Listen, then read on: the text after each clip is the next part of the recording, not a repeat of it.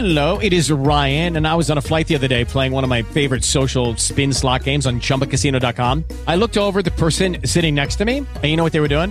They were also playing Chumba Casino. Coincidence? I think not. Everybody's loving having fun with it. Chumba Casino is home to hundreds of casino style games that you can play for free anytime, anywhere, even at 30,000 feet. So sign up now at chumbacasino.com to claim your free welcome bonus. That's chumbacasino.com and live the Chumba life. No purchase necessary. VGW Group. Void were prohibited by law. See terms and conditions. 18 plus. Blog Talk Radio. Well, they gave it a heck of a shot. The Miami Hurricanes pushed Florida State to the brink on Saturday night, but could not make enough plays to seal the deal. But is another loss all they have to show for it? Or will there be residual value in recruiting from the high quality performance that they crafted at Sun Life Stadium? What about Al Golden? It was probably the best showing in a big game against an elite opponent in his entire coaching career. Did he earn points with the Miami fan base who have been on his back the entire season? Where do the Hurricanes go from here? Will Golden be able to rally his players to quality performances against Virginia this week in the cold, and then at home in the season finale against Pittsburgh, which might be an even greater measure of his coaching abilities than even beating FSU might have been?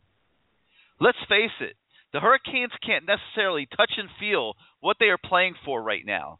Some players told us today that they will be playing for the seniors on the team.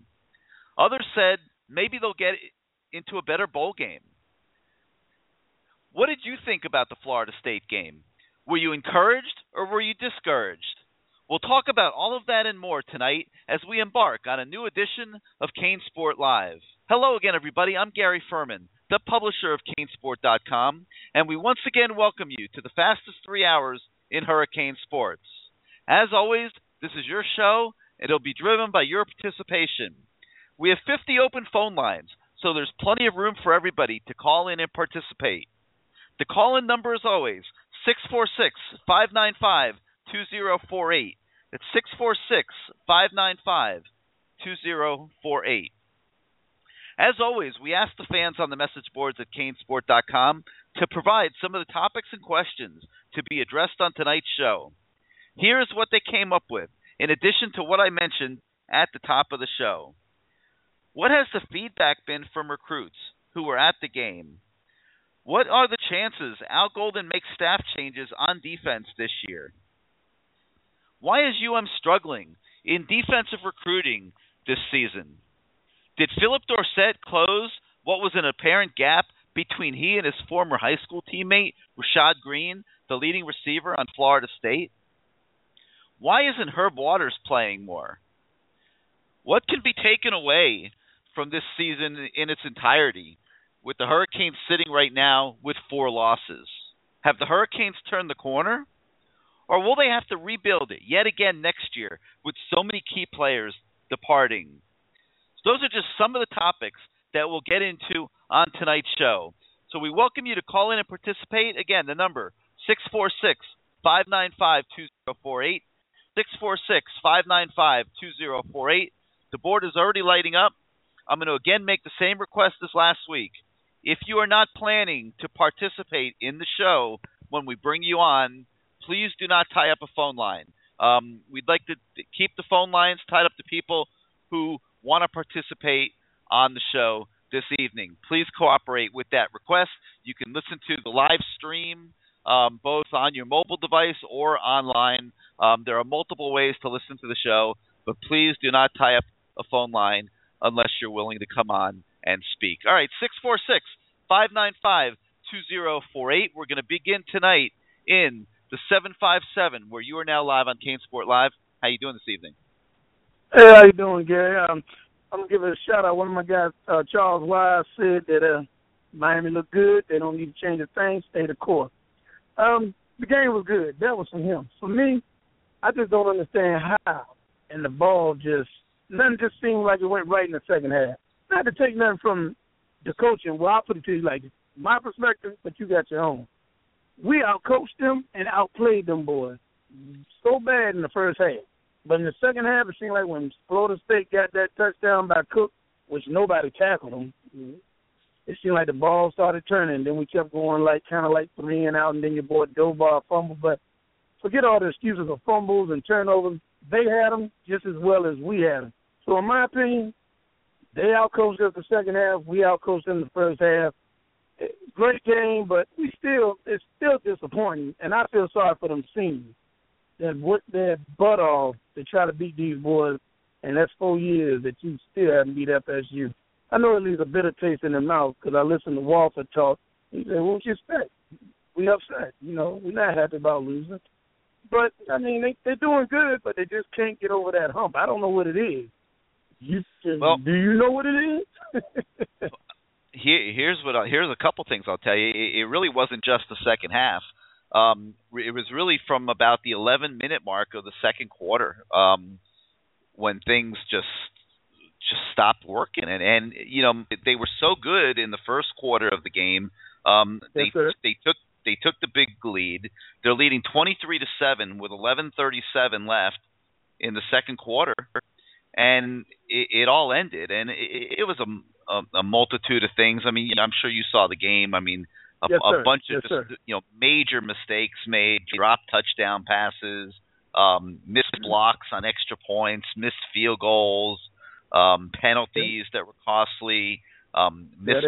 Uh, you know, Trevor Darling late in the game had a just a real bad missed block on a on a draw play that would have gone for huge yardage and put Miami in position to score uh, to win the game. So you know they're they just they they were not really if you look at it honestly I I think the you know just the not ready for prime time players. I, I you know they they had a great game plan. You can't blame the coaches this time.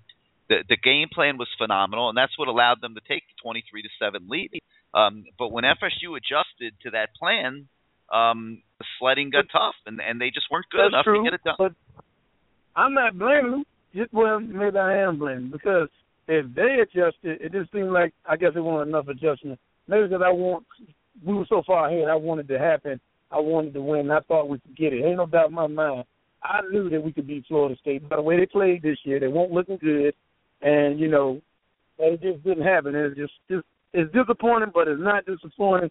But hopefully, you know, things will go good up here in Virginia. Hopefully, they can close out and you know win the next three games because they'll win the next three. We know ain't nobody getting fired. I don't think there's gonna be no changes. And a lot of people say stay the course, but I want them old school team. I'm tired. Oh, Well, let's- next year. I, I've been saying that at- since Randy Shannon. That's ridiculous. let's look at a few of these things honestly. You talked about the adjustments, okay? Um, let's talk about what Florida State did first on, on defense. Um, they started playing more zone coverages, and, and Miami was hitting them for, for a lot of big plays in the first quarter. Now, Florida State, you look back through all of their games this season, has played almost 100% man-to-man coverages. Okay, so when Miami prepared for the game, they were preparing to face man coverage the entire game. Um, Florida State, and, and you got to give them credit, when they saw how badly they were getting beat man to man by Miami, um, and it was pretty bad. Um, they Oh, said real we can't hold. They, they they realized they couldn't hold up, and they started playing zone coverages. Now, Miami's we playing with a change fresh. up something. Wait, let me let, let me finish. Let me explain to you what happened. Come on, And come on, believe this. me, none of this is an excuse, but this is what happened. Uh, I Miami's hope not, because I'm sick of it. Go ahead. no, no, no, no, no excuses. Miami's sitting there is playing with a freshman quarterback. Okay, they, He's not a freshman not. no more, Gary. He done played six games. That's out the window, No, man. I understand, but, but but but it, but reality is he's not ready for every single defense that exists in college football every Understood. week. Okay, okay. and you're, Mhm. you're preparing him to face a man-to-man coverage. You got a great game plan. You're torching them all over the field, and now they go to a zone. It's it's not dissimilar to what Nebraska did to Brad Kaaya when they slipped in some zone coverages on him that he wasn't ready for in that game. And he, and you'll remember he threw an he threw a key interception in that Nebraska game when they did that. So uh, Florida State made those adjustments. They started going to the zone coverages. So how do you respond to that if you're James Coley? Well, the way they responded was they they started running the football a little bit more, and they were having success. They're they're getting seven eight yards a pop with Duke Johnson. Problem was that for some reason those drives were stalling, and they had a horrible field position in the second half. They started every drive at their own 25 yard line, and they started just making little mistakes. A five yard penalty here, a drop ball there. Um, Kaaya was was not as comfortable and efficient as he was early in the game. He he overthrew. You'll remember Stacy Coley on on one deep ball and and started getting hit a few times. And Florida State started batting down some passes. And it was just it just the sledding got tougher. Miami lost its rhythm, and I think that's why they were unable to score points. And um, then conversely, on the on the flip side now, um, Florida State's offense, which which, which was struggling a little bit, changed things up a little bit as well. They started running more horizontal routes across, uh, going going left to right or right to left uh, across the yes, football sir. field to take advantage of their speed advantages against Miami's um, safeties and linebackers. That was effective for them. And then they busted the big plays with Dalvin Cook, which has been a huge problem for this defense the entire season, giving up big Yeah, running plays. They they don't defend the run well. And when De- when Yeah. Denzel Perryman went out of the game on that one touchdown run, um, they they were in big trouble. On the second Yeah, he went straight through the gap. Nobody touched him Denzel on that one. And, yeah, and, and on the the other two big long, runs he had, uh, well, Denzel way. Uh, he got tackled a little bit, but not enough. It, Yeah, so it's disappointing. that's- we didn't get no pressure on Winston. None. No, None. no that was you said you said we Miami before got- last. You got to get pressure on. Well, they got nothing from the that. defensive line. Nothing from the defensive line the whole night. And you, you know, you have to be realistic about it. They're they're not as good as Florida State. And give Florida State credit. They they were on the ropes. They made the adjustments they needed to make. The score was 23 to uh, to 7. Could have easily been 35 to 7 or more at that point in the game and you know, Miami left a, a Mhm. bunch of points out there on the field. And Florida State caught them at the end. And I, you know, I think you got to give those guys a ton of credit. And I give them the credit. They can't They played. I just feel bad for the seniors. That's all. well, And yeah, I ain't trying to hold your time up. they're not, they're not but I know you got a lot of people out here. And what I, other thing I wanted to ask you is, I know our schedule is kind of tough next year, but here's what I want to say, and I'm gonna end it on this. And you can leave me at home. I'm tired of this hearing excuses. You're not giving one. I'm not giving nothing no more. I'm old school. It's time for them to bring the helmets in the hat. What's next year? If something go down, well, we got players that's hurt. Everybody got players that's hurt. People play it. You got players that's hurt, but teams are winning. We on the coastal. The weakest ACC is weak. You said it last week. Yes, it is. The coastal is real weak. We got the best talent. It's us, Clemson, and Florida State. Florida State, they got the best, probably Clemson, then us. But we on the coastal. Nobody should be beating us on the coastal at all. But hey, I'm out of here with that. Check with you next week, and please, I hope they don't get frozen up in VA because baby, it's gonna be chilly. Yeah, have a good one, Gary. Take care of yourself, bro. You got it. All right. Um, you know, the one thing I'll add to to to what you just said because we were kind of talking at the same time a little bit there is, you know, there, there really are no excuses. Miami gave it their best shot, good enough. You got to give Florida State a world credit for hanging in there and being being able to come back yet again. And the thing that I just simply do not understand, and the new college football rankings just came out about a half hour ago, is how a 10 and 0 Florida State team that has now won 26 straight games is ranked number three behind one loss Alabama and one loss Oregon uh, in these rankings. And this selection committee is making a mockery of themselves, and I hope people take them to a task because in no way, shape, or form should Florida State be anything less than, than number one after what they've accomplished, and particularly the way they came back against the Miami team that had everything going on Saturday night. All right, six four six five nine five two zero four eight. Let's go to the seven seven zero. You're now live on CaneSport Live. How you doing this evening? Are you with us? Going once, going twice. All right. Let's uh, try the six seven eight. You're now live on CaneSport Live. Good evening, Gary. This is your boy Ukio8 from the board, man. What's up, Uki? How you doing this week? Oh, I'm having a great, great week. You know, um, you know, it's fortunate that we didn't pull out the victory, but you know, I had a, you know, I had, I had a great time at the game, man, and I saw a lot of positives. Positives. Um, I took away a lot of positives and negatives. You know, I, you know, this one one game I can't even put on the coaches, and um, I will say this: Miami, the city of Miami, you you got something special down there, and if you don't recognize it, I don't know what I don't know what to tell you, man. The, the tailgating was awesome. I'm gonna say this: I've been to some some some pretty good tail, tail tailgating spots from Athens, Georgia, to Auburn, Alabama, and Columbia, South Carolina, and that, that was absolutely the best tailgate I have ever been part of. Yeah, it was Uh, pretty special. The only problem I have Yeah, is people breaking glass, man. Way too much broken glass out in that parking Yeah. lot. You know, you, Yeah. you'd like to be able to go home without worrying about flat tires. I mean, if people could just stop smashing bottles all over the place. But other than that, Yeah, it was it, it was great. And uh, I'm I'm telling you, Miami, you have something special down there. I mean, the atmosphere there for a big game is unbelievable. Uh, the one thing I want to point out, um, I follow uh, uh, Brent Grimes' wife, uh, Miko Miko Grimes on, on Instagram, and she pointed out because she was at the game as well uh, about she was she made a comment about how if uh, this many people came out to watch her play a basketball game, she wouldn't know how to handle herself. She wouldn't know how to, to take it. And I go to show goes to say that you know a lot of a lot of the Miami fans like to downplay the attendance thing and the support of the of of the players, and I'm telling you, it makes a hell of a difference. A hell of a Of difference, course and it it- made a hell of and it made a hell of a difference for those kids uh last Saturday night. Man, we got to do better in getting out and supporting these kids. We got to get do better and support you. I mean, you got to think of it like this: we want the top recruits to come here from Dade County and support their hometown. But if the fans don't feel the need to do it, why should they?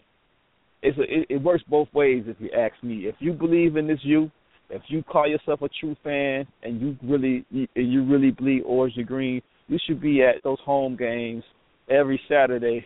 If you have nothing else important to do, Um, that is- that's, Well, to I me, mean- that's just Let, let's be honest about it. There probably were about fifty-five thousand Miami fans there the other night. You know, the, the, and Okay. probably about twenty, about probably about twenty Florida State fans.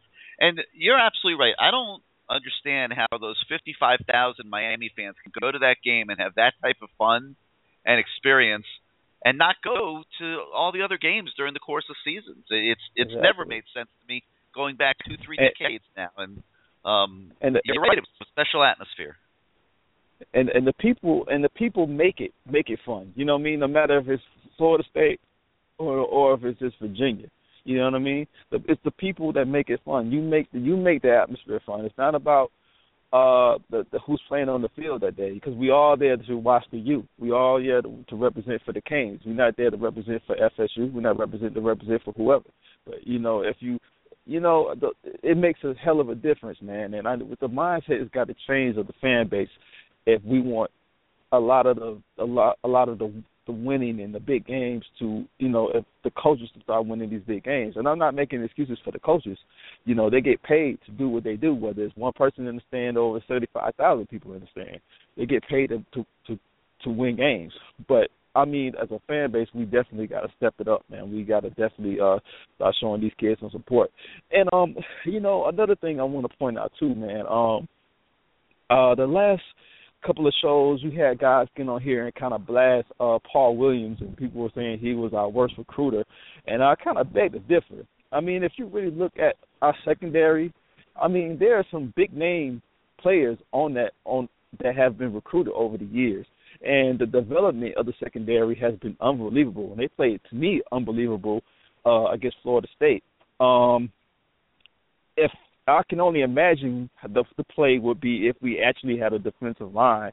So I mean, I think Paul Paul Williams is taking a, a unjust a justifiable um uh beating as being called the, the worst recruiter because maybe he maybe he's not the personable person in person or whatever, but if he's as a coach, it seems like he's good at developing talent. And if you ask me, I'll take coaching and developing over recruiting any day because he can if he can step into a, a a household and basically show his proof of work on film in the NFL because he's going to have some boys that are going to be playing in the league going forward. Well, And- I think Paul, you know, Paul Williams has shown people something this year. I, I, I think you're right. I think the development of the DBs has been pretty, pretty good this season.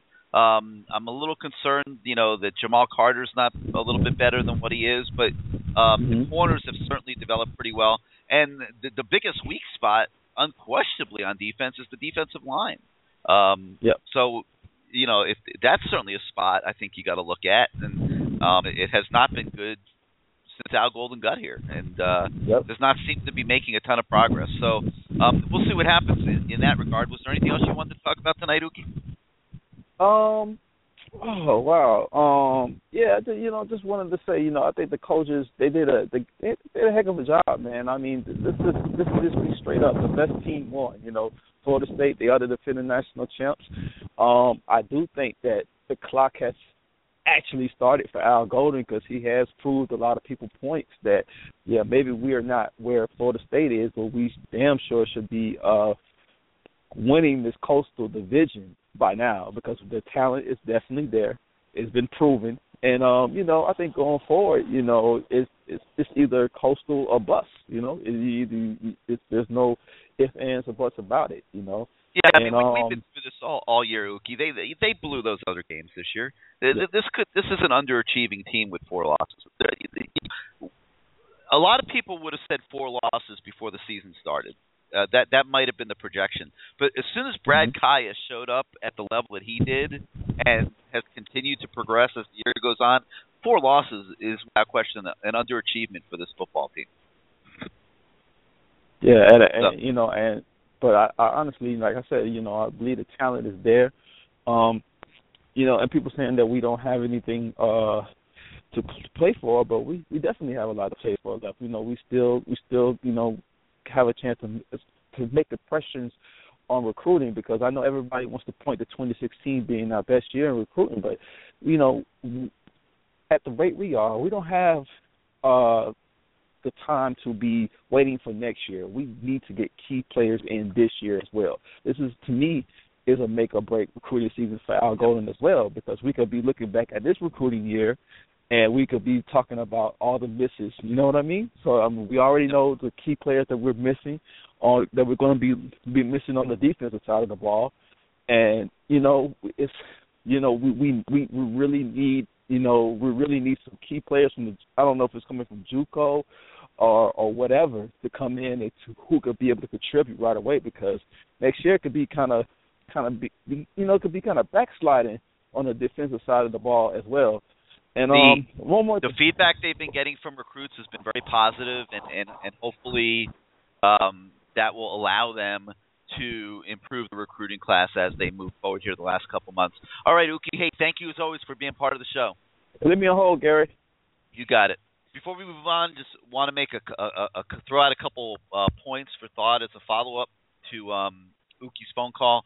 Um, been hearing a lot uh, of this whole um, the Canes turn the corner now conversation, and the one thing I want to point out is I think it's a little too late in this season to be talking about turning the corner when you have four losses, and I, I think that something that people are not taking into, into consideration is the amount of talent that's getting ready to leave the program. Um, Duke Johnson is going to be a massive guy to try to replace next year. Um, I don't think anybody argues that you know Joe Yearby is a really good freshman prospect right now. He's not Duke Johnson. Gus Edwards is not Duke Johnson, and we don't know what the guys coming in Jordan Scarlett, Mark Walton, Dexter Williams. No, idea what they're going to look like yet next year. So that you know that is a huge focal point uh, going into next year. Phillip Dorsett and all his big plays this year is going to be huge to replace. How about Clive Walford and and the the year that he's had at tight end? You're going to have to replace him. The offensive line is going to go in total rebuilding mode. Um, you're going to lose Feliciano. You're going to lose Shane McDermott. Uh, you're probably going to lose Ereck Flowers. That's three veteran starters off of the offensive line that most likely will not be here next year. They're going to be rebuilding. The defensive tackle spot is going to continue um, to be a work in progress. There's nobody there right now that looks like they're ready to take the next step and become an impact performer. Um, defensive ends, I would think, are showing some promise when you look at Muhammad coming back and hopefully Chad Thomas takes the next step here in the off season and um, learns to play with a little bit more anger and make more plays. The linebacker spot, uh, you- you're hoping obviously Darrion Owens continues to develop. Um, but Raphael Kirby is hit or miss um, as an interior linebacker. Jermaine Grace has done really well in his specialist role, um, but he's not really that consistent yet here in year two. Um, so, you know, safety, you're going to get Rayshawn Jenkins back. That should help qu- quite a bit. The corners should be good. But I don't know to say that this is a turn the corner situation. To me, is kind of tough because of all the challenges that um, Al Golden and the staff are going to face going into next year. And you know, it's you're hoping obviously that it'll be better than what it's been this year, but is it a guarantee? Um, absolutely not. And I don't think that there's going to be as much correlation as people would like to think between next year's team and this year's team. So um, just something to think about as we continue on in the show, and we go out now to the 419, where you're now live on CaneSport Live. How you doing tonight? Hey Gary, how you doing? Doing good. I just want to say I made the trip down, and uh, well, I tell you what, I had a great experience down there. Uh, still a little hurt from the results of the game, the aftermath, but uh, you know, it was just a tough one. We just seemed to let it get away. You know, I mean, uh, as you stated earlier, we left a lot of plays on the field. You know, I, that's what I took out of it. Um, you know, a lot of Florida State made the right adjustments, and let's be honest, we just didn't deliver that knockout punch. I mean, a key part to me was when we were up uh, in the game, we were going down at the very end of the half or last possession of the first half. And we're driving down, it's about third and eight, and I look at my buddy, looks at me and goes, Well, you settled down for a field goal here and it was about I think it was twenty three to to ten at the time. And I looked at my buddy and I'm like, Listen, I go for the jugular right here. You go up thirty to ten. You know, put this team away right now. You know, we came up with a brilliant, you know, the the screen pass, you know, and it didn't work out, and we ended up missing a field goal. Lo and behold, but there were just a couple turning points in the game to me. I mean, I thought that was that was huge. We missed the field goal. I thought the um, you know, the deflected touchdown was ridiculous. I mean, the kid threw the ball right into coverage, and you know, he kind of fell into a pot of gold with that. And then you had the uh, you know, the, of course, the fumble. But other than that, I really was really positively encouraged by the kids. I have no, you know, I, I have no blame with the coaches, but the kids really played their hearts out. And I think it's a young, inexperienced team in a lot of areas. And these kids, to be honest, they just don't know how to win these games yet. And it's a process. I mean, you're going to have to lose these games in order to gain experience from this, in my opinion.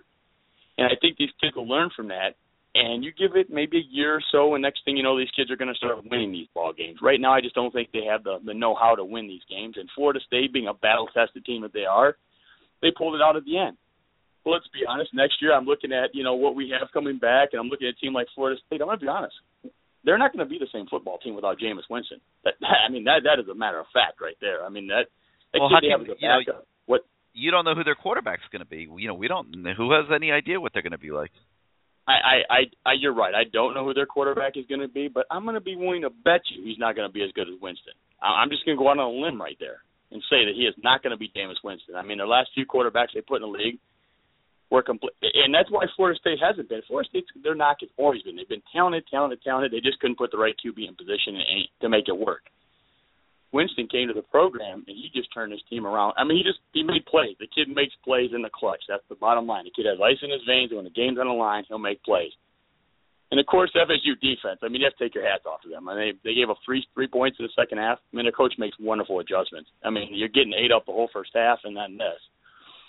But I mean, I mean, what did you think about the game? I mean, um, you know, I, I thought the coaches did a great Mm-hmm. job on the game plan, and I, and I Mhm. think that that Miami just wasn't wasn't good enough to perform at the level they needed to for Mhm. 60 minutes in that game, and um, made a lot of big plays and and and kept themselves in it till the three minute mark of the fourth quarter.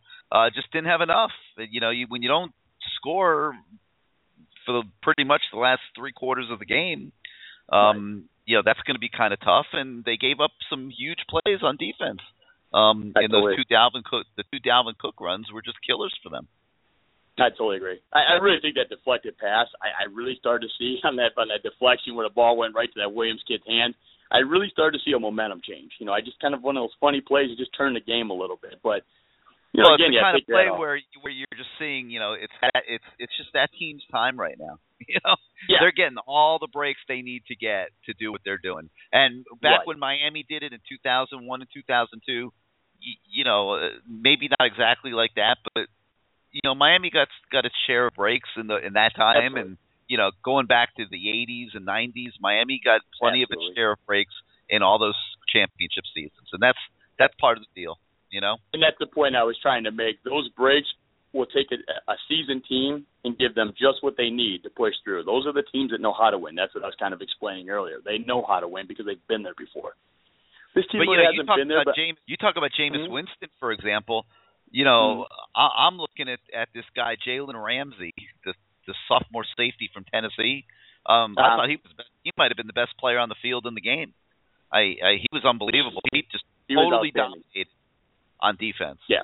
He he was outstanding football player. There's no doubt. But I've I've always said, you know, these really good teams, you get you got to get that quarterback in place. Sometimes a really outstanding, a truly great leader, great quarterback, he'll get you two wins that you shouldn't get, and I think that's what Jameis does.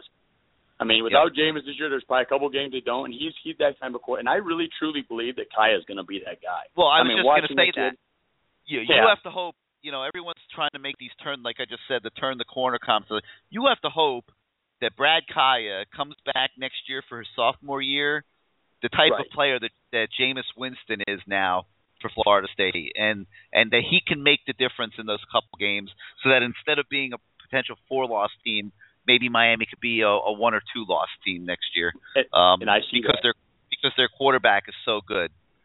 Right. And I, I see that out. in him. And It's I just, see you know- that in him. That's what I, I was going to explain because you just see that.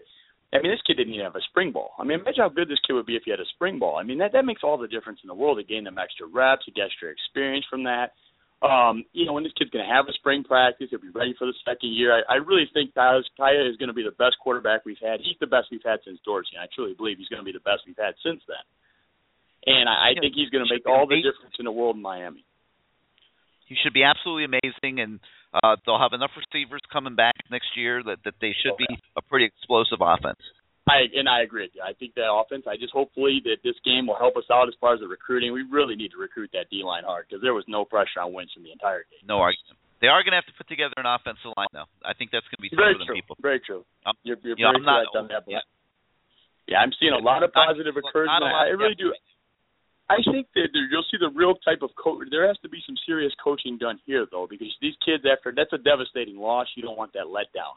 You got to finish strong, finish out. But that's what you're playing for right now. You're playing to finish your season out strong and have a positive note going into next year. Hey, Yeah, you have to find- kids that's where Golden- Virginia in 30 degree weather on Saturday night might be as tough for Al Golden as getting as beating Florida State. We'll see what happens. Oh, All right, anything else you want to talk about tonight? Oh, no thanks. All right, man. Hey, thank you so much for being part of the show. Give us a call again next week.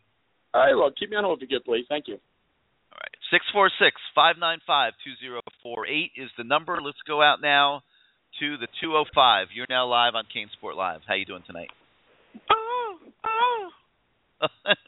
What's up, Slaughter? What's up with you, man? What's up, Gary? How you doing? You- man, you, you I'm trip down, didn't you? Did you did you enjoy the uh, trip from Birmingham and the and the football game? Uh, no, yeah, I got a million calls, man. You know, uh, it's, it's disappointing, man. I, you know, it's very disappointing. It's the first time I can actually say the onus is on the kids on this one. Um, you know, I know the coaches preach high and tight, put the ball away when you're getting tackled. You know, two hands on the ball, and you know, there is just no excuse for you to fumble like that, and you know, missing, you know, missing blocks. That's you know, coaches put them in a position this week, and I got to give my, you know, I got to take my hats off to the coaches for having them prepared. But you know, like some of the callers said, they- they're not, they're not used to, they're not used to being clutch in big games. You can go, you know, you can go, go all the way back to when we played Notre Dame. You know, the drop passes, Phillip Dorsett. You know, you know, you got Berrios dropping passes. You got Clive Walford, a senior. You know, getting stripped on the first time. You know, on a big play, the first play of the um, offensive series. So it's you know it's one of those you know things where I'm just disappointed, man, that we um you know we have the best recruiting class on the coast of each year, and we still you know in the bottom of the barrel, you know. And I just think you know it's going to be one of those things where a change I think is going to come at the end of the year because I um I read something you posted about the Rutgers job, and Well, you know Yeah, I, I some people were misunderstanding what I was saying. What I was saying was, I believe Rutgers at some point is going to make an inquiry on whether Al Golden is available. I think he is going to be very high up on their target list when they get around to changing coaches, which they will, because Kyle Flood that they have in place can't recruit anybody in New Jersey. I Um, understand yeah I understand that, and- but what I'm and getting I at is the who told me that, that Al Golden is on the radar, but that doesn't mean Al Golden's going to have interest. You know, I, I was just saying that I think at some point Rutgers is going to express interest, and but he's going to have to I- I think- it back. I understand that, but I think he I think he has interest for the simple fact that just just the um simple fact that you know it's going to be a major turnover with the roster next year, and it's going to and his next year is going to be the pressure cooker. Like, look, you got to do something now, or or it's, you know it's a wrap. So I think you know they come calling this off season. I think he's gonna you know pack his bags, you know, and move back up north because I mean it'll be it'll be a smart decision. If I was him, it'd be smart. I mean, look at Urban Miles. Urban Miles did the same thing at Florida when they had that huge turnaround, and he had that that mysterious heart issue whatever it was. You know, he got out of Dodge because he knew that Florida team wasn't going to be good because he was losing a lot. You know, and you know, you know, so and he was kind of on the hot seat at Florida that year because they wasn't winning. They, you know, had a couple of had a down year, I think. So I mean, I think I think that's something a lot of people need to take in consideration right now. You know, because the you know his mental right now is like he can't get a break because like you said, the pressure in South Florida and the pressure in New Jersey it's it's it's a it's a completely different story. You see what I'm saying? So oh, I mean, I think, they would treat him the way they they way the way Cleveland treated LeBron coming home. Exactly, I mean, they would they would package if if they were able to lure Al Golden to Rutgers, it, it would be like the the greatest public relations win for that school. Um, you know, hey, we're we're bringing the, the Jersey guy. We we get getting him from Miami. Um, we're going to get New Jersey recruiting back where it belongs. I mean, there's a million things that they can hang their hat on, and I think Uh, that's why they will at some point have interest in Al. But you know, I don't know where Al's head at head is at right now. I mean, this has been a has to have been a very tough year. You can you can see you can act uh, Gary you can look you can you can tell on his demeanor on the sideline where his head at he he see he knows he feels the pressure he feels the pressure you know and, and before his before his name When- You know, You know, people it's are like- all over the place for for two months. Yeah, I, you know, so it's it's it's one of those deals where he know he has to get this right, and he has to get it right sooner than that. And him, us losing, you know, all those players, man, it's gonna be. I hate to say it's gonna be tough. If you know, because they're not great coaches. Now we had a great coach. I'd be like, okay, you know, he can make something shake. But you They're know, they're pretty good on the offensive side of the ball right now. Yeah, that's fair. just one. I mean, okay, offense can't do it all. If we as we can No. see, if we've seen it this year. You know, he you know, he has to fix something on the defensive side of the ball. They play good, they play better, but you know when it comes down to a team that that's you know ex, ex, explosive on offense that has just the amount of athletes that that we have, we get you know when it's crunch time they make better plays. You know, so but that just comes with coaching. And I read something you said. Um, they somebody posted about some remarks that um Al Golden had about um Will Muschamp. I know you said before that um he didn't really like the guy or had some bad blood about the niggas recruiting, which all coaches do. You know, a rivalry school. But he you know, he had some positive things to say about um Will Muschamp. So you really What did he say? I didn't see it. What did he think- say? um, he said um he was like, you know, a great coach and you know, just pretty much praising the guy. He's a great coach. You know, he he was in a you know, a difficult situation at Florida, the pressure of winning there and different things like that. And I just think he he was pretty much just praising just just pretty much praising his coaching style and just saying he's a great coach and he respects what he does and all that stuff. You know, um, I just I read it on Bleacher Report. One of the um, reporters had um had, Yeah, I don't know if I would read tweeted that out. I don't know if I, would have to, um, I, um. I find it and I post it on the board, and I, you know, put your name in it. But yeah, I read it this morning. That's about one of the questions I meant to ask you. So, but yeah, man, do you think that um, do you think he would be on the radar to come? You know, if Al Golden decides to stay, or you know, if, if he stays or whatnot, do you think he would? They'll they'll try to pursue. Um, he, he he should be, but you know, I don't know 'cause if he is. But just think about this. Man. Think about this, Gary. Do you know the amount of recruits, that, defensive recruits that'll come flocking to Miami if we got to win a Will Muschamp? Just think about it. They took It would just, help. Just, just think about all the top defensive tackles that they took from us when he was at at Florida. Botched it. It's, it's, it's, it's, it's easily a lot of kids that he took from us. A lot of kids that he took from us, and those same those same talented kids would come running to Miami, and he would actually help lock down what we've been trying to do for the longest. With him and Coley, it's going to be an unbelievable staff, you know. But you know, but hey, man, it'd be like I, you know, I don't really have m- pretty much. I don't have any negative things to say this week. You know, I But- enjoyed but the I game. It was a good Slaughter. game. Slaughter, I will say this: Mark D'Onofrio did a good job Saturday night. Yeah, There was- I, I was- would have to give him There that. was I would have nothing wrong with him that game plan. They they they they blitzed the whole game. There was one or two series where they were a little conservative, in my opinion, and I, and I think it hurt them a little bit. but you can't blitz every single down. I mean, let's No, be fair. you, you have to Um, mix it up, especially with a kid like that, because he's smart enough to pick up what you're gonna do. But you know, like the tip pass from um, the tip pass from um, Tyreek McCoy, you can't. That's not that coaching has nothing to do with that. Just the way the ball bounced. He made a great play. He was in the right position, and it was just one of those things, you know. And it's, it's sad. It's sad to say they they. I, I hate. It hurts me to say this, but Florida State was just a better team. They, They just were. a better team. They just a better team, man. And I'm having to come to grips with that because it's it's hard to say that. It's hard. To, yeah, I mean, it didn't matter how, what, how many blitzes they brought; they still couldn't get the Yeah. James Winston. You know, it, it, it, exactly. James Physically Winston a is the better difference team. maker. It's just a better team. Just a better team. Right now, they got our number, and we we have to do whatever it takes to narrow that gap. Um, but you know, I'm gonna let you know some more of my um Kane brothers get on and talk with you, man. Like always, it's a pleasure, and I gotta end it one more time, baby. Oh, oh. All right, Slaughter. Thanks for being Keep part of me the on show. hold, baby. Keep me on hold. You got it, man. We'll talk to you next week. All right, six four six five nine five two zero four eight six four six five nine five two zero four eight. Let's go out to the four zero four. You're now live on CaneSport Live. How you doing this week? Hey, Ferman, how you doing, man? Doing good. Who's this? This is Roland, man, uh, calling from Atlanta. Guy was talking about the receivers with Brendan Carroll. How you doing, man? Doing good. Doing good. How you doing this week, Roland? What you got for us? Doing good, man. Got a quick question. Um, as far as the uh, defensive line, do you think there's going to be changes as, as it relates to uh, Je- Jethro uh, Franklin uh, going into the off season, and um, also, um, do you see any prospects? That's the first question. As far as uh, any D tackles, just specifically, just focus on D tackles coming in. Uh, uh, any, any any new recruits, any any any new targets that you that you've seen over the last uh, couple of days that may have popped up, and then I got I have one other question after that.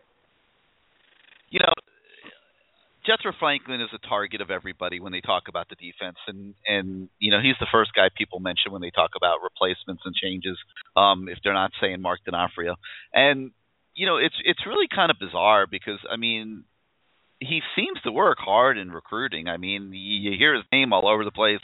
He's all over the country. He had those two um blue chip prospects in this week California.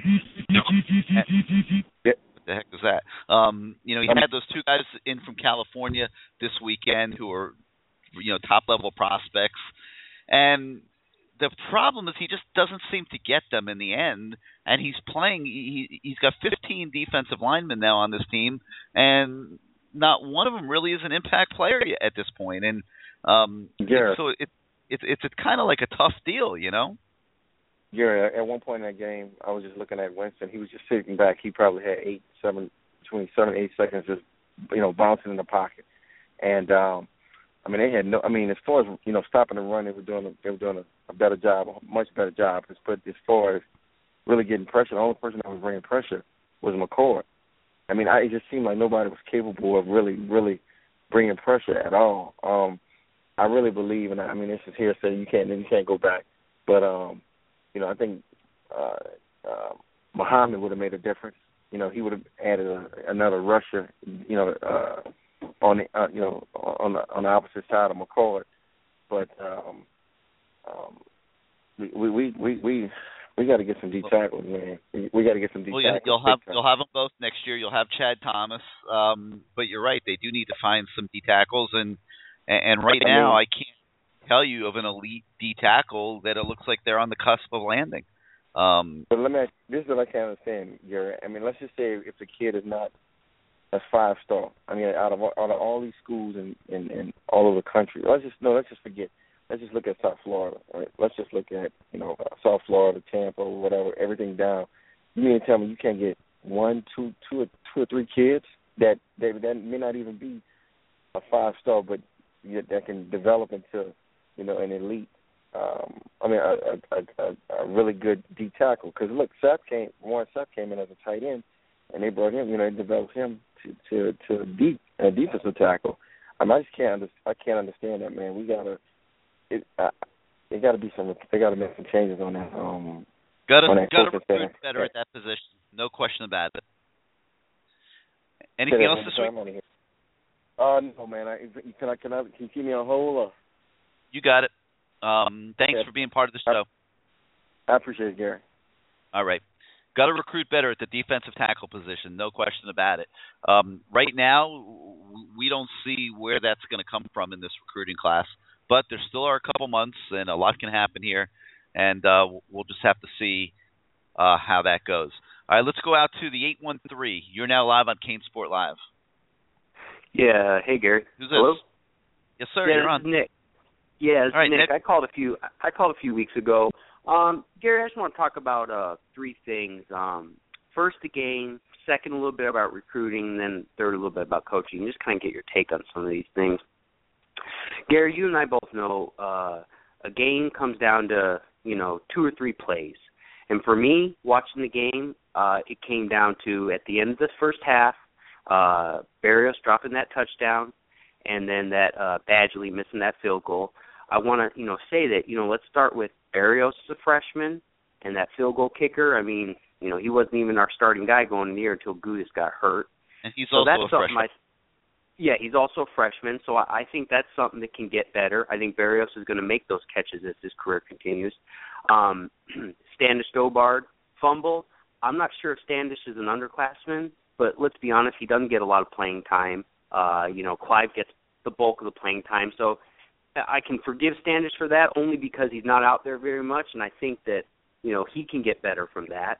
Um, and then just Gary, the dumb luck, you know, tip pass for a touchdown. You know, when when when when things like that happen in a game, it's just your day. You know, it's your day, man. If you knock down a pass and it goes right to Karlos Williams for a touchdown that would have been a field goal, it's your day.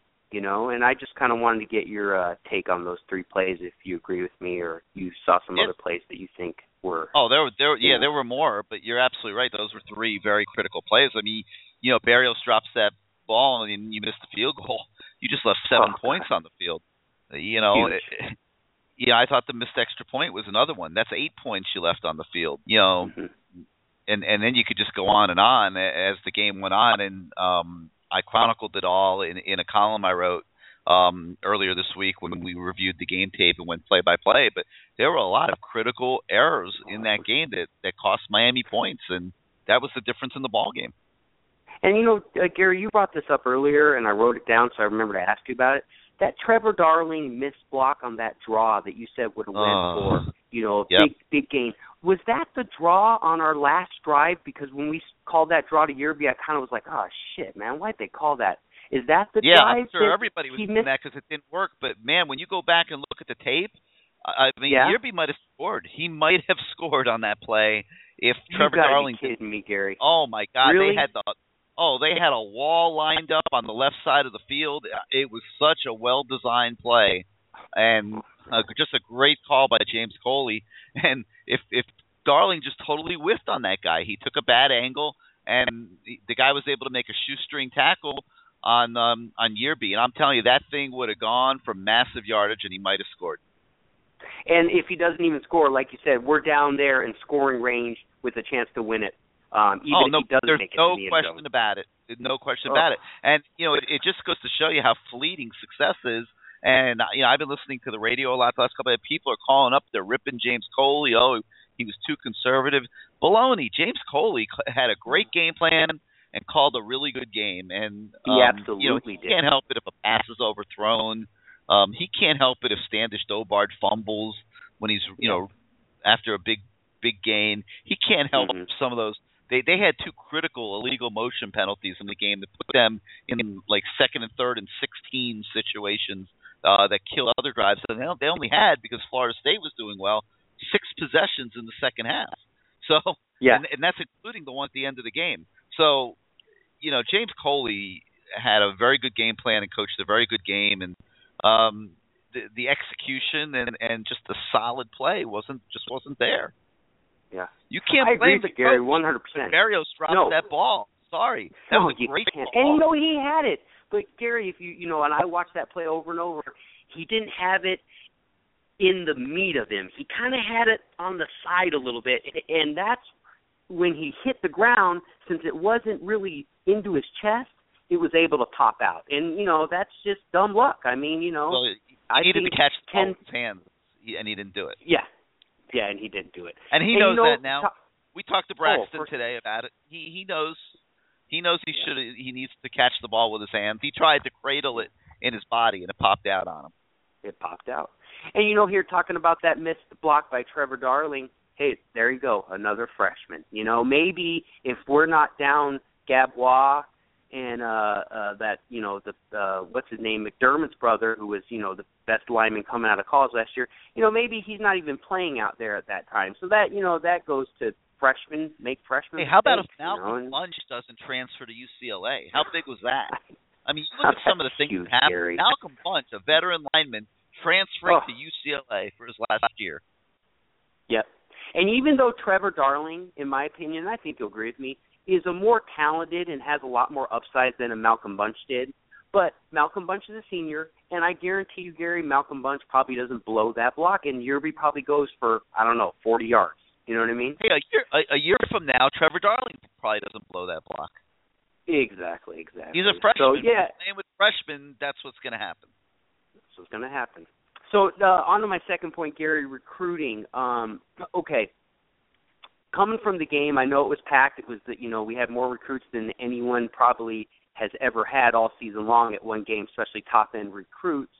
You know, and I'll tell you, I'm bummed out we lost the game because I'm a diehard Canes fan, so I'm of course upset about it. But from a recruiting standpoint, I feel like Gary, whether we had two options that were going to help us in recruiting. We either won the game, obvious help you, or we play a hell of a game and take them down the wire and almost win the game and really in the game. And we were there. So, I mean, what's your feedback? I mean, I got to feel that kids feel good about this, and we're probably going to get some kids to commit out of it the way we played Saturday night. Let's be honest. You're talking about a program that has struggled for several years, that has lost four games now this year, that doesn't have a signature victory on the board. The best victory of the year um, is maybe a tie between beating Duke at home and that road game against a, a Virginia Tech team uh, that's extremely average.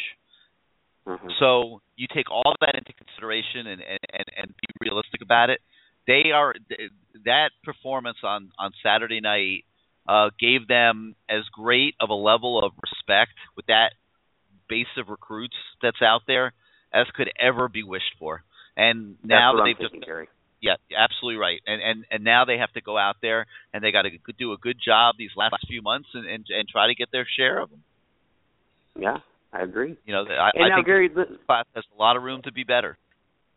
Oh, absolutely. And I think with uh, you know, uh with what went down in Florida, Muschamp being out, maybe now there's an opportunity to steal a couple kids from there that were maybe more leaning to them. Now we have an opportunity to say, hey, you know, all right, well Muschamp's out, so why don't you look a little more at us? And uh, you know, there's there's an opportunity there to snag kids that were leaning to Florida. Let's just put it that way. I believe so, and I think you'd agree with that. Um, Uh, there could be. You know, yeah. their their recruiting class is not in, in very good shape right now. you know, they're like the number 70th recruiting class in the country right now.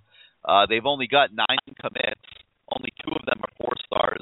Uh, so Florida is no place right now in recruiting, and I'm not sure how many of those kids on their board right now that you really want, to be honest with you.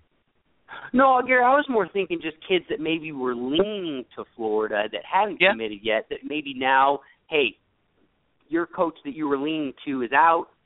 Now we look a little bit even a little bit better to them. You know what I mean? Yeah, that's what I was. It's a thinking. it's a possibility, and you know, I, I think it's also going to be interesting to see who Florida hires as their head coach, and and that could impact recruiting. So a, a lot left to develop in the 2015 recruiting effort. Yeah. And one more question about recruiting, Gary, and I'll get to my last point, and then I'll get out of here so some other guys can get on. Um, that new linebacker we picked up, uh, recruit for 2016, um, dude's a stud, and uh, you, we don't have him ranked on uh, Rivals. Is there a reason why he's not ranked? Um, they just haven't given him a ranking yet, and I and I did send an email today to the rivals team uh, and asked them to take a look at that. Um, because Okay, you're right, he, he does look very good. His junior, you know, you got to realize he's in the middle of his junior year right now. Um, Uh-huh. He's an emerg, he's an emerging kid that's not really on the radar yet. But Yeah. when you look at his tape of his junior season, Oh, uh, it's pretty unbelievable. yeah, it, you, you know, you, you got to realize, you know, these these kids develop at, different times, and they're all young kids, you know. But he Yeah, he's had a very good junior year. That's why he got offered by Miami, and he'll have a ranking soon, I'm sure. and six three, two fifteen already, uh, Gary, as a junior. So you know he's coming in already, co- D1 college, big time college football ready, uh, physically wise. You know, he's going to get bigger. Still has another, you know, almost two years to develop. So we'll see, Yeah, you know, we'll see how he does here. But yes, he right. he has great junior tape. Yeah, oh yeah, the guy the guy's a get, you know, and a lot of people I think I think they'll get a four star rating. That's just my opinion. Uh but he's a he's definitely a get for us. And uh last thing Gary is uh coaching. Um any uh chance we get T Rob from Florida, do you think? I mean the guy's just such a great recruiter. I, I just take him on recruiting alone. You know, uh It, do you if the there's a shot changes are made on defense, I would say there's a chance. I mean, he's probably going to be looking for a job unless they retain him. He's the kind of guy Yeah. that was such a key recruiter for them that they might retain him. Yeah, I can see that happening. yeah, I could can see that Florida happening. retaining him. To be honest with you, Yeah, you know what I mean. Like if we were to lose Golden, I absolutely see us retaining Colt. Kind of, I think Exact- it's like exactly very He'd be the comparable to guy that. you want to retain, right? Right, exactly. Oh, oh, absolutely. So, and then my last thing about coaching, uh, I heard you talk to another caller who brought up uh, the possibility of losing out of the Rutgers, and you know, um, you know, I can see them definitely being interested now, being he's a New Jersey guy and you know recruits well up there. Um, I've also heard uh, some rumors about if Mike London gets let go, you know, with Al's connections at UVA, that could Yep. be another program that comes a calling. Um, and you know, it, that's if Al decides to go to those places. Let's be honest. Yes, the pressure is way less at a Rutgers or UVA, but let's be honest. If you want to compete, Gary, for national championships, you're not doing it at Rutgers and UVA. I'm sorry, you're just not. Some schools are never going to have the recruiting uh, to get the job done, and Miami, we are one of those ones that does have the recruiting to get that done. Um, so we don't know if Al's willing to take that. Maybe Al just says, you know what, I'm done with the pressure. I'm not really worried about a national championship. I'd rather just, you know, go up there and I guess maybe be a little bit less uh, uh, stressed out. But if he does go, um, I would have to say, you know, if he goes to a Rutgers, then you just get that. I don't know about you, Gary, but you go and get that last Rutgers coach before this guy. You go get Schiano. You know, we could have had him in '06, but you know, No. Donna, from what I heard, didn't want to pay what he was asking. I heard he was willing to come, Gary. I don't know. There there have been a lot of there's been a lot of speculation about that. I'm not sure that that's true, but we we don't really know right now what what Sh- where Schiano's looking. I mean, I think he will get hired somewhere this year, uh, Yeah, but don't know who's interested in them. It, you very rarely see coaches go back to where they were. Uh, it, it worked for a guy like Bill Snyder, um, but it's it's not something you see very often. You know, usually when coaches leave, they're they, they're gone and, and and they don't go Yeah. back to where they've been. So I'd be surprised if Schiano ended up being the answer there. Um, but honestly, no, I no, have not no the answer at Rutgers. I'm talking the answer for us here. If Al goes to Rutgers, Oh, if Golden That's were to leave. Schiano would absolutely be a candidate at Miami. No question oh, about it. Yes. Now, I'm whether glad he'd be a good that. fit, I don't, I don't know. You know, but he would, without question, be a candidate. Um, but and then I, my know, I- last thing, it's, oh, it's ahead, premature, and I wasn't trying to suggest that Al Golden's going to leave. Um, I just do think there might be some inquiries. I don't think we're going to hear about him this time around. To be honest with you, I think his agent um, got so, is, is Going to so keep it quiet this time. Well, he's so scarred from the Penn State experience that if he does get a call from anybody, I'm not I'm not sure he'll, he's going to mention it to too many people. Um, but um, I would not be surprised if either of those places at some point did make inquiries because the one thing that people know from the Penn State thing is that Al Golden would leave Miami.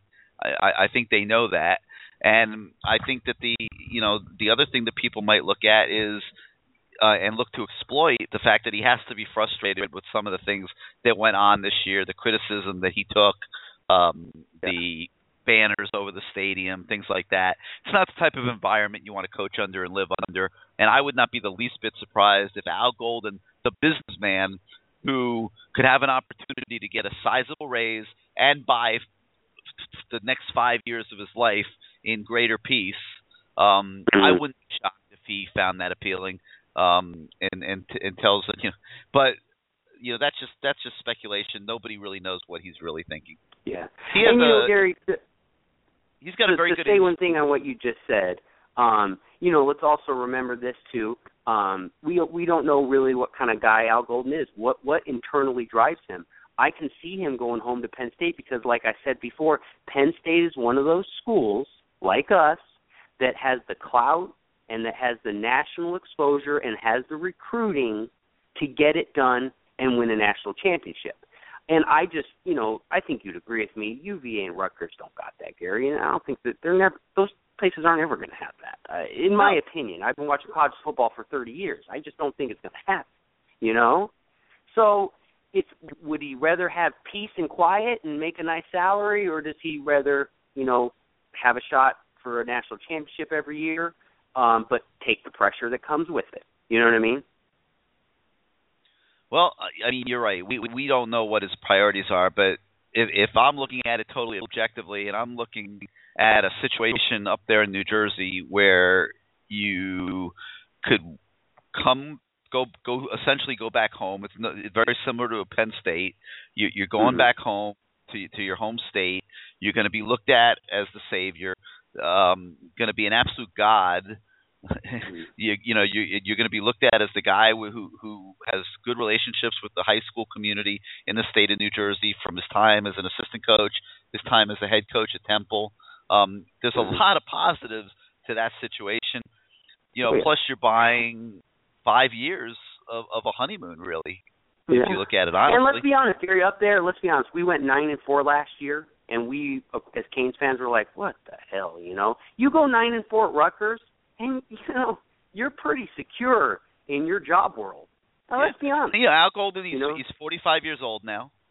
Um, you know, he's making a lot of money, and the next five more years of you know, you have to figure they'd have to offer him four million a year probably to get him to, to, to come there. Leave Miami. Uh, yeah. th- that's another that's another twenty million over the next five years, and he's a businessman. And you know, I just you know, I'm not trying to stir the pot here by any stretch of the imagination.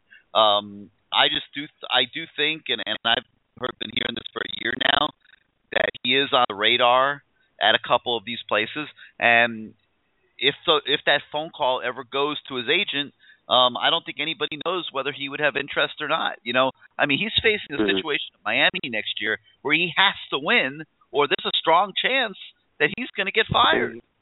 Yeah, you're right, You know, Gary. no, if, you're right. He, if he's not playing for the ACC championship next year in year five, He's probably out of here. there's a pretty strong chance that he's going to be replaced. Yeah, absolutely. You know, And, and, you know, Gary. Oh, go ahead. Sorry. tough situation. I mean, let's be honest. And he has not been embraced by this community the way I'm sure he hoped to be, and he has not been embraced by the fan base. Yeah. No, it, You know, it's true. and, you know, has been an absolute uphill battle from day one, and continues to be. I mean, he's sitting there fighting the battle of his life to try to get Tim Irvin to commit. yeah, Tim Irvin, who's related to Michael Irvin. yeah. You know, I mean, it's you know, it, it, this has not been the the easiest thing in the world. The kids at Booker T haven't committed yet. yeah. Um, and we have and we have their old coach on the staff, which Yeah, boggles their my old mind. coach is you on know? the staff, and they haven't committed yet. Now, how would you feel about that if you're Al Golden? Okay. How Although you know, I'll be honest with you. In the end, Gary, I, I think those kids are going to commit. I just think they, you know, and, and they like might. kids. They they wanna- might. Look how difficult it is. How about Carlton Davis, Miami Norland, committed to Ohio State? Miami can't be recruiting him any harder than they are. You Yeah, know, you're right. you know, then you go into the Florida State game and you're sitting there watching Dalvin Cook beat you, and Travis Yeah. Rudolph beat you, and and all the kids from from the the state of Miami, Tri County area, that that has to be the foundation for your own team. And now you know they're up at Florida State and they're beating you. you know, I mean, And I, but I think losing some of those guys, Gary, you know, had to do with being, you know, uh, I, I hate the word cloud, but being under the NCAA scrutiny for those three years, because you and I both know recruiting. People who know recruiting, people think who don't know recruiting think it's, oh yeah, this year we're on these guys this year. It's a three-year process, and you Okay, know, three got years it. ago when we're recruiting Dalvin Cook and Travis Rudolph, we're, you know, it just got announced that 2011 we're going to get slapped hard. You know what I mean? So okay, but let's I- but, I but think- let's be honest. They didn't lose any of those kids because of the Nevin Shapiro deal. They yeah, just lost. right. You're, They lost. They just lost it. Yeah, they lost I mean, yeah, yeah, man. We got people got to get out of the excuse business. You know, I, I got another bone to pick. The thing I've been hearing, and I mentioned one of them earlier this year with this whole turn the corner thing. Um, a, another one is this. Oh, if if the Louisville, Nebraska, and Georgia Tech games were played over again today, no way Miami loses those games. I mean, that's absurd. I mean, y- you know, you can't Yeah. replay football season. This season's almost No, you over. In, So- in, in in 11 days, this season's done. It's history. Okay, you're going to sit here and, and play what ifs. You could go back and replay all the games. No, people got to stop looking for excuses. Um, and you know, you, you just got to you got to deal with what's reality, and that's just the way I feel about it. All right, anything No, else I agree. Yeah, and then just one last thing, Gary, and uh one guy brought this up, and I couldn't agree more. If you know Al goes to a Rutgers or UVA, and Muschamp is available, you bring Muschamp in here, and you keep Coley as the OC, and I like that because let's be honest, Muschamp Why? wasn't He just failed as the head coach at Florida. the only reason because his he, his offense is what undid him. And Yeah, you know, some guys it, Doesn't it matter might why. be the right OC. That's one of the best jobs in America, Florida. Yeah, yeah, and he, yeah. and I'm he failed saying, there. You know. So, you know, why would he be appealing as a head coach? I don't know. It just I I I remember him as the DC. advocate. I've loved your call, but I mean, why would a guy that failed at Florida be appealing as the head coach of Miami? Well, I mean, wouldn't you think he'd be a candidate? Well, you you'd have to say he'd at least be a candidate for a, a DC position, a top I love DC position. He's one of the best defensive coordinators in the country. Yeah, exactly. You know in a what I mean? You know, you but know, maybe a guy like that though, Gary, with the right offensive coordinator, could have got it done. Yeah, we don't know that. You know, what I mean, it, it could have, but no, I I see your point. He just failed at one of the best jobs in the country. Um, but I do love him as a DC, and I know you, you know you said it before. You do too. Um, although I think D'Onofrio car- coached a hell of a game, so I think he's going to be with us next year. he coached that's a great. okay. Uh, if he, He had did. coached that level of game in those other games earlier this year, uh, Oh, yeah. I'll agree. I'll agree they might have won, but he didn't. He didn't. you know, no so that's do-overs. it, Gary. That that's all I have, and uh, you know, thanks for taking the time talking to me, and uh, I'll talk to you next week. You got it, man. Hey, great call. All right, six four six five nine five two zero four eight. Let's move on to the seven seven zero. You're now live on CaneSport Live. Are you with us? Going once, going twice. Right, you'll have to call back. Um, let's go to the seven oh six, where you are now live on Kane Sport Live. How you doing tonight? What's up, Gary? This is C. Bastion calling you from the Columbus GA. How are you? Doing good, man. How you doing this evening? I'm doing pretty good, man. Like I, I, you like know, that style it- you it- brought, it's just- brought to your, uh, your entrance there.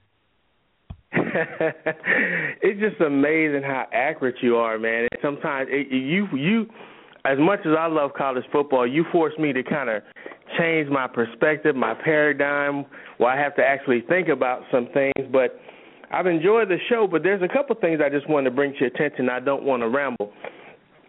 the first thing I have to do is I have to give the coaches uh, a lot of credit for getting those guys prepared. You know, when you're on prime time, you're playing against Florida State. As a Cane fan, we could have just actually been embarrassed. And a couple weeks ago, when you didn't have any happy Canes fan, we could be those guys tonight, and we're not. So we got to kind of be pleased with that. Uh, the execution in the first half was just absolutely phenomenal. I think we really, really have Florida State shaken. And the Miami Florida State game is different than any type of game because Florida State success hinges on the fact that they can continue to get South Florida talent. And we talked about a lot a lot about that tonight. If you take Dalvin Cook away from Florida State on Saturday night, I don't think Florida State walks out with a victory. What do you think about that? I agree. Dalvin Cook and, uh, and Travis Rudolph. You take those two out of that ball game, I don't think they win. and, and, and, and as talented as Florida State is, how much debt that they have, they didn't have to deal with the NCAA investigation. Um, you know, the fact that, you know, they won a national championship last year. I'm just telling you, Gary, if you take those two kids away, Miami missed a lot of opportunities. We don't have to talk about that. But if you take those two players away last night, we're the Canes Nation is a totally different place. We're talking about completely different things. And I'll say this to the cows come home. Florida State is a successful program as long as they can continue to get the South Florida talent. And I can always tell when Miami's getting ready to make the turn and starting to be successful is when they start to keeping some of those kids home. Duke Johnson begins to cramp up in the fourth quarter. You put Dalvin Cook on our team. And what do you think? What? How do you think we look like now? You understand what I'm saying? So, Totally I, I, you know, I, it's it's really really tough because you know I've been hard on the coaches this year, but man, they have really really shown some improvement from some of the breakdowns we saw towards the beginning of the year. And I've heard I read a story where they said uh, a couple of NFL teams scouts have said there's no team in college football that has made such a great improvement from week one to week ten than what the University of Miami football looks like. And and so that's not me saying that. That's just somebody from the outside saying that. So to me, I'm not going to spend my time and my energy bashing Al Golden and what the defense didn't do. I'm not saying D'Onofrio saved his job against Florida State, but my gosh, those guys played hard. They didn't embarrass us. They didn't just have a bunch of defensive breakdowns. They went against the Heisman Trophy winner, and they didn't give up a huge amount of explosive plays. They didn't give up a 60-yard touchdown. You know, I mean, they Florida State earned that victory. So let's just pause for a second, and even though we're kind of disappointed with the outcome, let's just recognize some of that. But I'll say it again. Florida State is a top 10 program as long as they can get South Florida talent.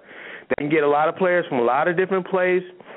I like Ramsey from uh, Tennessee, but if you take away Ermon Lane, Dalvin Cook, if you take away, um, you know, Travis Rudolph, you know, you take away a Matthew Thomas. I'm just telling you, you start, just start cherry picking.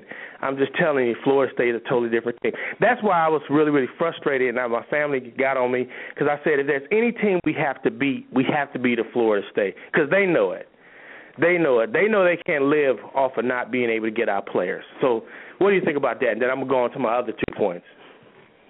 I agree with everything you've said so far.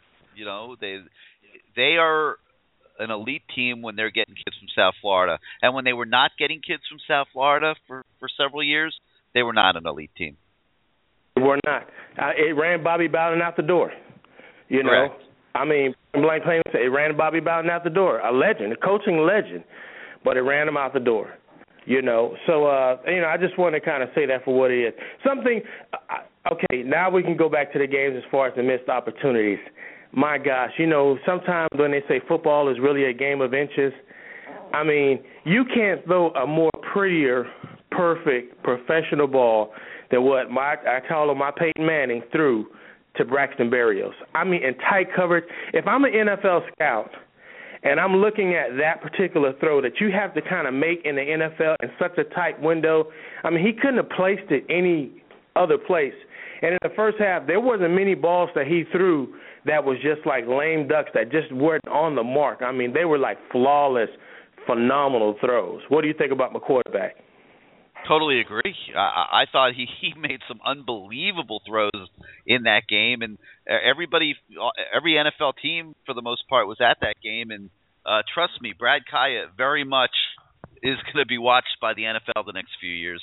Um, he is a kid that looks like he's just going to be phenomenal, and it's going to be fun to see what he looks like a year from now when he goes through a year of strength and conditioning and, and gets physically stronger plus spends all that time in the off season to continuing to develop as a cerebral quarterback, and he's been pretty damn good this year.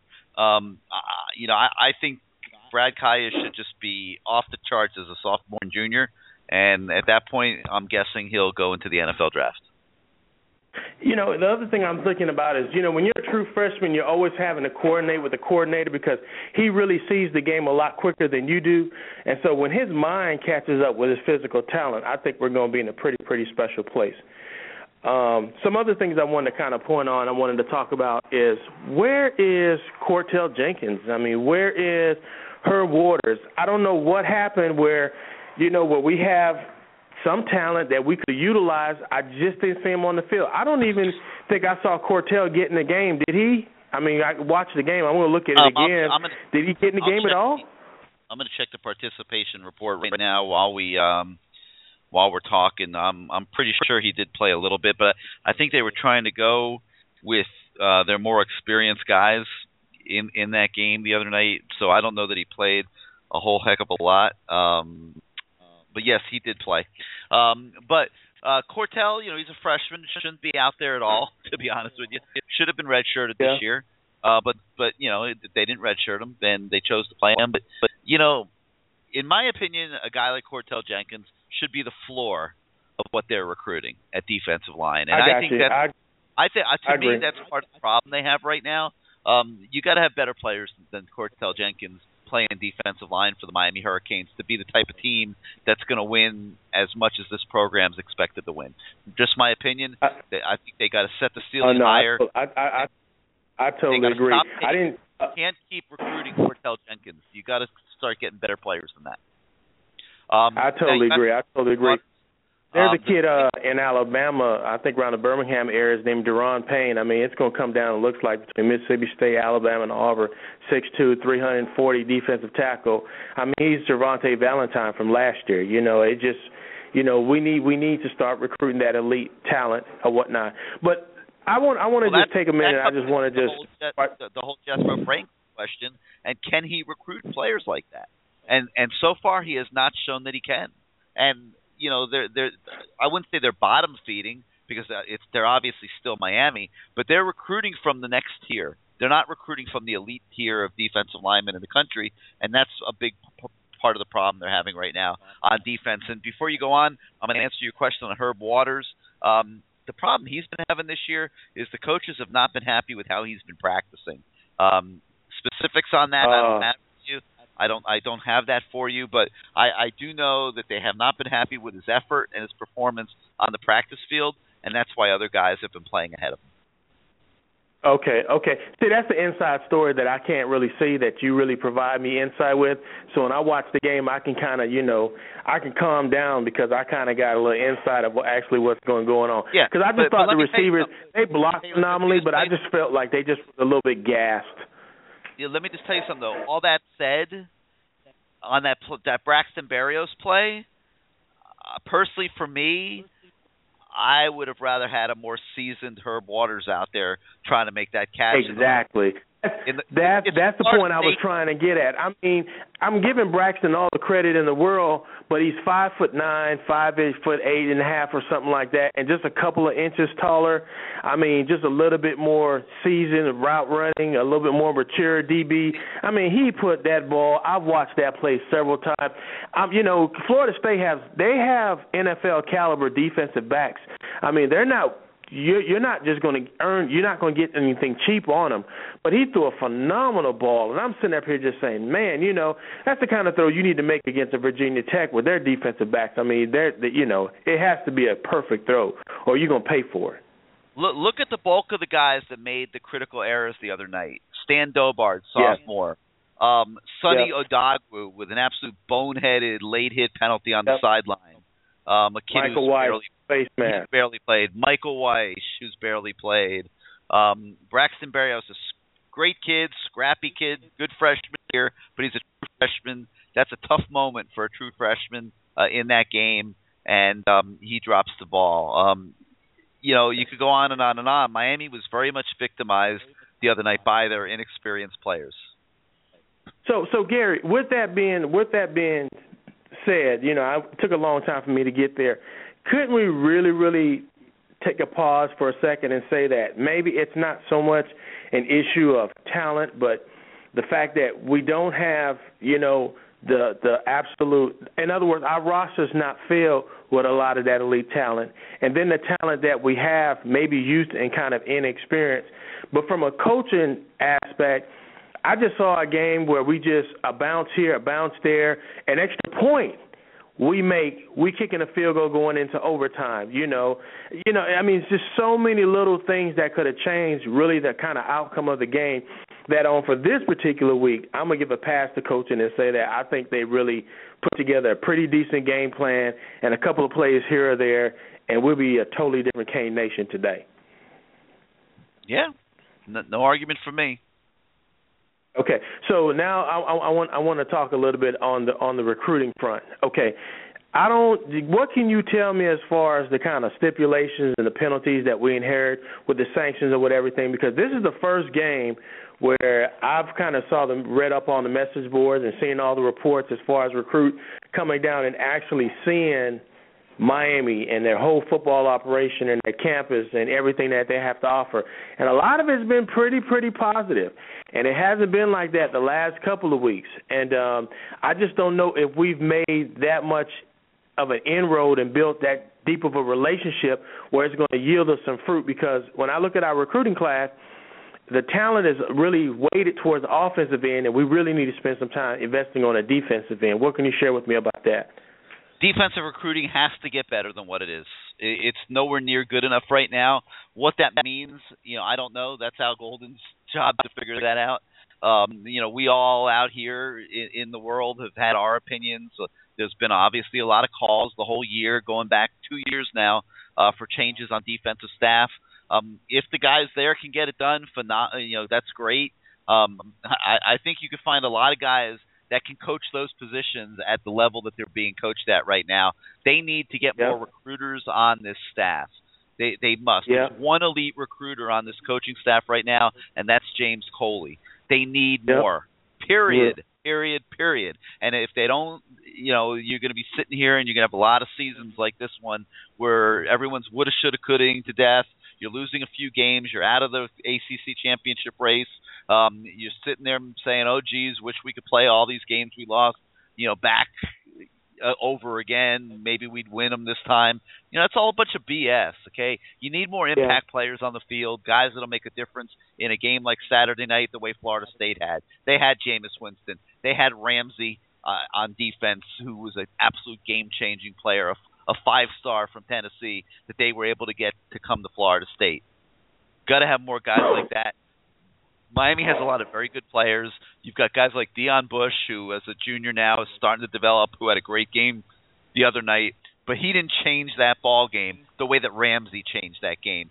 And that's because Deon yeah. Bush is a good player, but he's not a great player. Ramsey is a great player. He he changed that game the other night. Dalvin Cook is a great player. He changed that game yeah. the other night.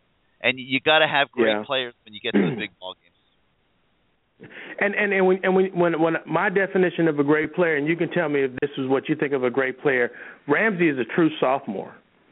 Dalvin Cook is a true freshman. I'm talking about somebody that walks into your program and pushes all the other good players that you have on your team and says, you know what, you know, I, I there's no way you can keep me on the field. It's kind of like a Brad Kai, you know, comes out of nowhere.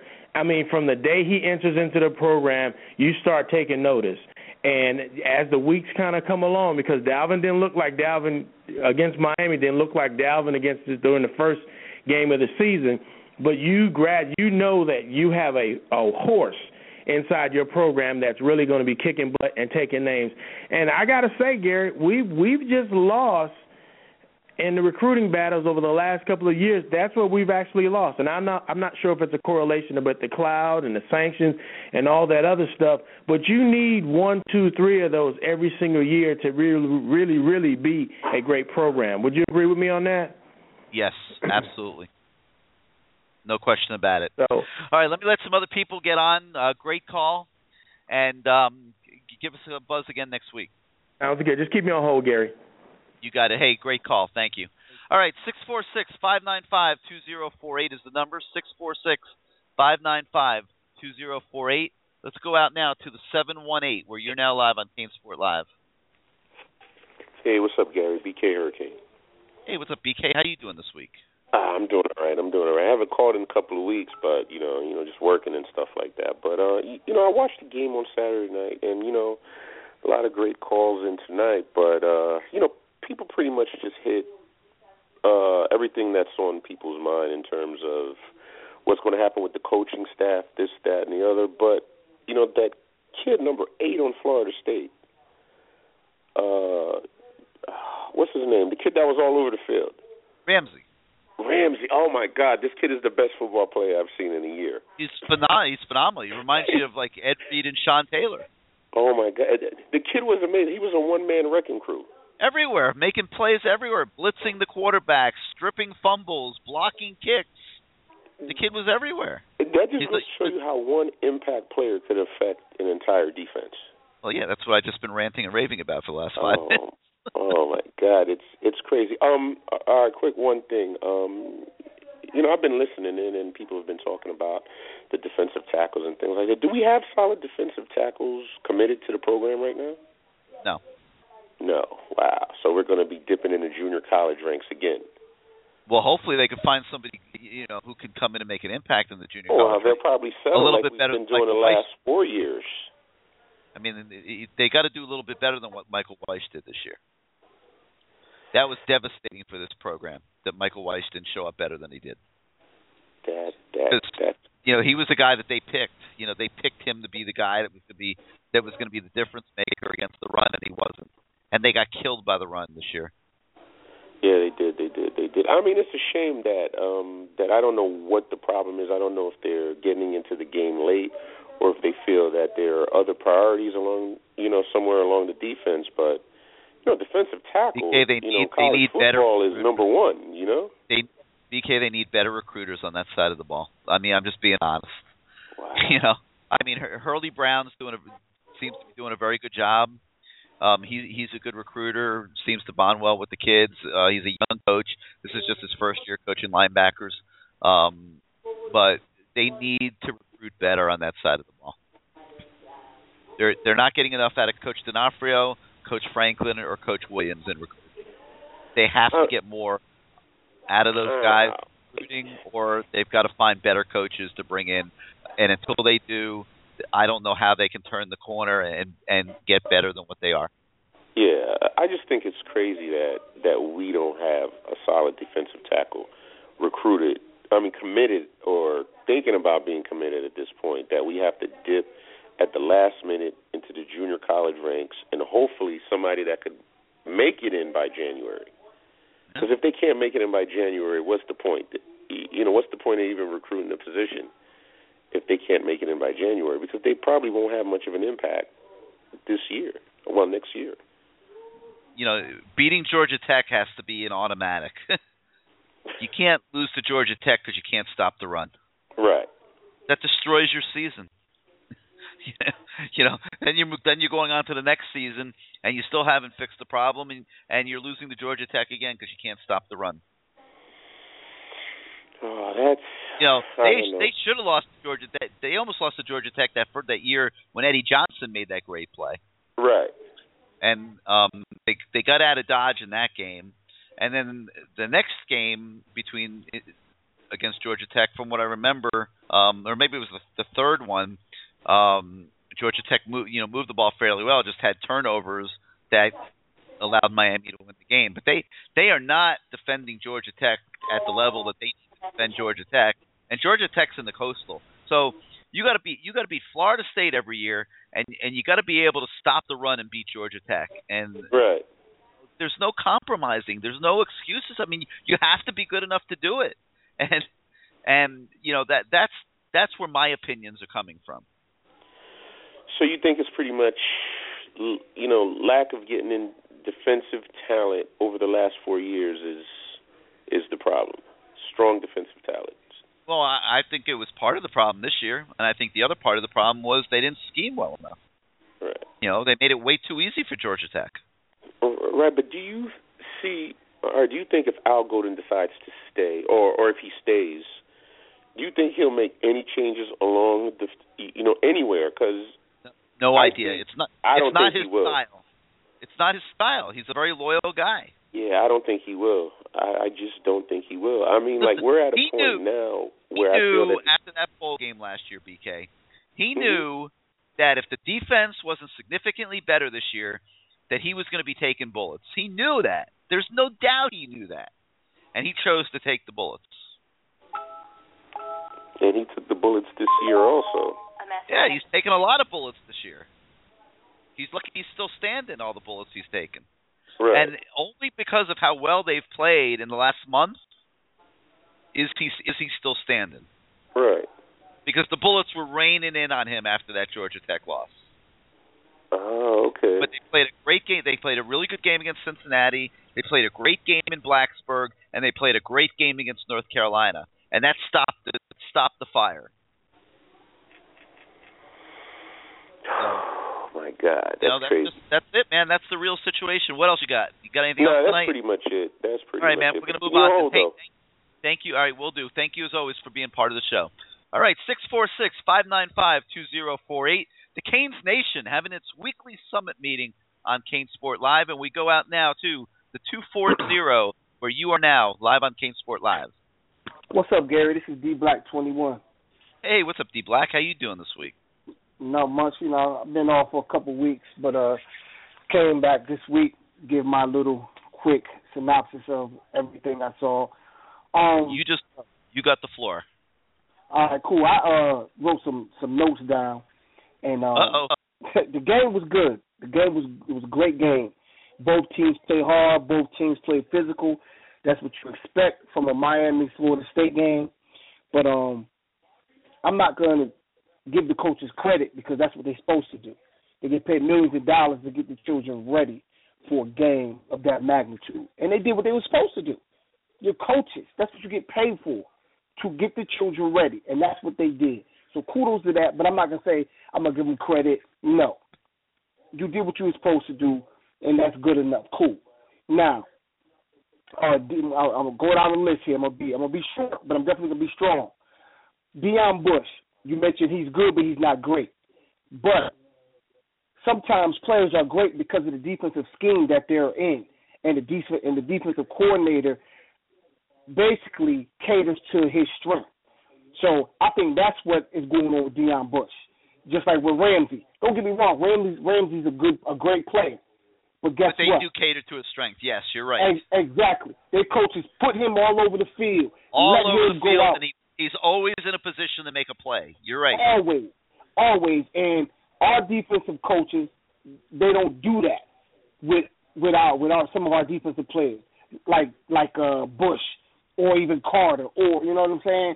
Those those we should be doing a lot more corner blitzes and stuff like that. But my point is they don't put our our playmakers on defense in positions to make plays like that to be a one man wrecking crew. Now the D line coach he needs to go. I know everybody's been talking about it. I know you said he he he works hard, but guess what? If you can't develop and you can't teach them more than a bull rush, then you have to go. If you can't teach them a swim move, a spin, a rip and pull, or something else besides a bull rush, you have to go. Period. What are you doing at Black, practice? they get they got nothing. They get nothing out of the defensive line. They get Nothing. I mean, I mean, you'll get an occasional okay rush by McCord every now and then, but for the most part, they're getting nothing out of the defensive line. Let's be honest.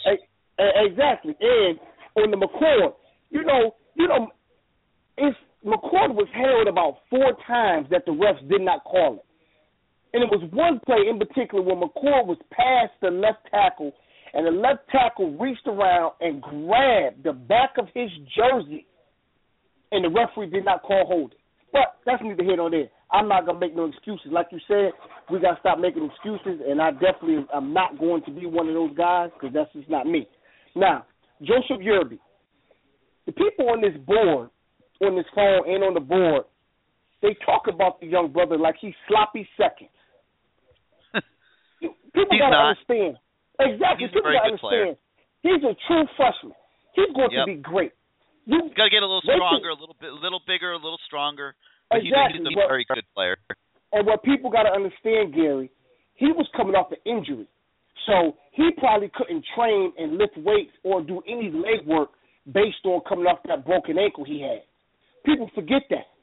So give this give this give this young man a whole year in the strength and conditioning program, and you will see he's gonna make a lot of people, a lot of Canes fans that was loving him when he signed and stayed with Miami, that's now doubting him now. He's gonna make all of y'all eat crow. Mark my words. That's another thing I don't that's think off my he, list. he's not taking a lot of criticism. No, he's not. But no, on on the message boards, they're saying, "Oh, you know, no, read some of your message boards." They're they're they're Maybe one saying, oh, guy. I mean, Yeah. I, I don't think I don't think he's taking a lot of criticism on the Oh, board. no, no, he's not. Yeah, he's not taking a lot of criticism, but it's like people are saying, "Oh man, well, we didn't get cooked, so I guess we gotta settle for Joe Yearby." Like, no, it ain't no settling. Like, yo, we got a stud in the making. Trust me, there's no settling. There is no settling. There's a reason why he was the starter. He, was the reason why he was the starter for Central. There's, a big reason for that, and, and that and that's all I was saying about that. Um, let me see what what else I got on my list real quick, Garrett, because I know you got to go, but I got a couple things. Oh, I already said that. Okay, the D coordinator about recruiting. Now, if the D coordinator doesn't recruit, he's not a good recruiter. Then why the heck do we have him on the staff? That's just well, I mean, he, he recruits St. Thomas Aquinas. Um, he he fishes around in New Jersey, but I mean, he's not getting impact guys. Yeah, exactly. Exactly. I mean, I'm about to call you. I'm about to call you coach. I mean, he's he's getting very average guys. I mean, he's getting Jelani Hamilton. He's getting Courtel Jenkins. He's getting Kiy Hester, who's not even in the program anymore, who was the number six or seven safety this year. I mean, he, you know, he's not getting Jalen Ramsey. Exactly. You know, not, you know and, and and and to me, that's a problem. They they need to be better than that. It's a big time problem, Gary. And going back to your note, so you said something earlier, and I agree because I recorded the game, and I like to go back and break it down and take some of the plays to implement on my team. And if and if Trevor Darling didn't miss that block, everybody will be saying right now that we got the better of the two running backs from Central, because Joe Yearby had uh, he had a pulley, uh, yellow brick road to the end zone on that draw play. Yep, he did. So if that if if, if the block wasn't missed and Joe Yearby becomes the hero, everybody on this phone, everybody on the message boards will be saying, "We got the better of the two running backs." Yeah, don't but don't waste a lot of time on that. Seriously, there's nothing wrong with Joe Yearby. Oh yeah, Joe Yearby. Gary, Joe Yearby is going to be a very good player. You don't have to Gary, be that. no, no, no, Anybody that's saying otherwise is is not seeing reality. He's had Gary, a very not- good freshman year. No, no, no. I'm not beating him down. I'm a fan. No, I'm saying don't waste a lot of time trying to trying to defend Joe Yearby. He doesn't need to be defended. He's a very No, good not- player. You made you made a great point that he didn't have a, a, a sufficient off-season conditioning program like he'll have this year. He should come Mm-hmm. back next year with 10, 15 more pounds on his body at least, more muscle, more explosion, uh, and, and should be a very good player next year. I, I just don't expect him to be Duke Johnson. No, I'm not. I, mean, I don't know. I don't know that he's Duke Johnson, but I'm not he'll saying be a he's not, he'll be a very solid player next year. exactly. And but you gotta understand. You gotta look at all the running backs we had, right? Let's say start with Edgerrin, right? Let's say start with Edgerrin. We couldn't expect Clinton Portis or James Jackson to be Edgerrin, but they were good, and they got the job done. You see what I'm saying? We couldn't expect. But we, you know, Frank Gore, his freshman year, he averaged t- like ten yards a carry, but he got hurt. No one knew who Willis McGahee was, but look what Willis did. You see what I'm saying? So all I'm saying is Joe Yearby is look, the running back position isn't gonna fall off like everybody thinks it may fall off. That's all I'm saying. We're, I believe we're gonna be in good hands with the running back position. That that's all I'm saying. That's all I'm saying. All right, You know, what else that- you got? Anything else tonight? Yeah, one more thing, one more thing, Gary, and then you know you leave me on hold, and I'll get up with you next week. But you said Golden knew he was going to take hits if the defense didn't improve, and we had three games that the defense played very, very well. But if he is not going to make any changes on the defense, mainly the defensive line coach, then somebody got to step in and be like, look, you there there there there, there needs to be a change here. He, he, you know, after a while, loyalty will get you fired, or stupidity will get you fired. When you clearly see your D line is not getting any pressure whatsoever. Some of that's Well, talent, and some of that's see what coaching. happens. You're gonna know soon enough. It's almost the end of the year, so you know we'll see what he decides to do. You know, I you know, I don't know. They but they there's certain things they must do better if they're gonna take the next step as, as a program. You're right. All right, hey, thanks thanks for the call. Awesome job. All right, Gary, leave me on hold, and I and I'll talk to you next week, buddy. Yeah, you took great notes. Um, give us a call again next week. All right. All right, six six four six five nine five two zero four eight. Let's move on to the two zero two, where you're now live on CaneSport Live. How you doing this evening? Hey Gary, how you doing, man? This is Kwame. Hey, what's up, Kwame? How you doing this week? I I can't complain too much. I'm uh, I'm sitting here listening to the uh, conversation, and I was just you know, looking at the coaching staff, and and I remember, you know, those old Kane coaching staff that was they they were riddled with future head coaches. I mean, realistically, you look at our coaching staff and the assistants. There's only one real future head coach that I could possibly see, and that's Coley. You Yeah, I would agree with the that. Other, the other assistants, I mean, do you really see, you know, Paul Williams as a head? No, future no, I think coach you're I think you're spot on. I think I I, I think Coley is the one guy that has a chance to be a head coach. And so, And and know, and, I think and I'll agree with you that, that that you know is an issue. And so, I mean, do we really expect, you know, anything more when, I mean, it starts with, you know, the coaches.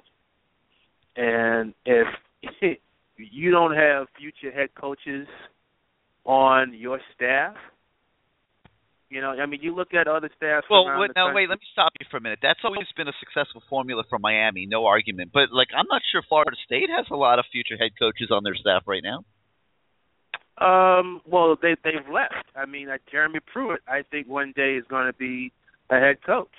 Yeah, and Um, Stoops uh, Stoops got the Kentucky job. You know, and, you know, Jim- got and Jimbo obviously got the head job at Florida State. Yes, I mean they've had they've had guys.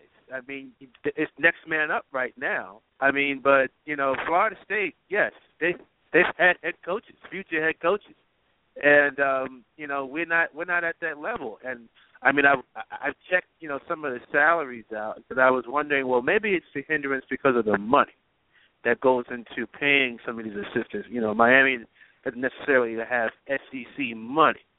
Um, but you know they're, they're paying. I mean, comparatively speaking, you know, um, the D coordinator for Ohio State and D'Onofrio are getting paid the exact same amount.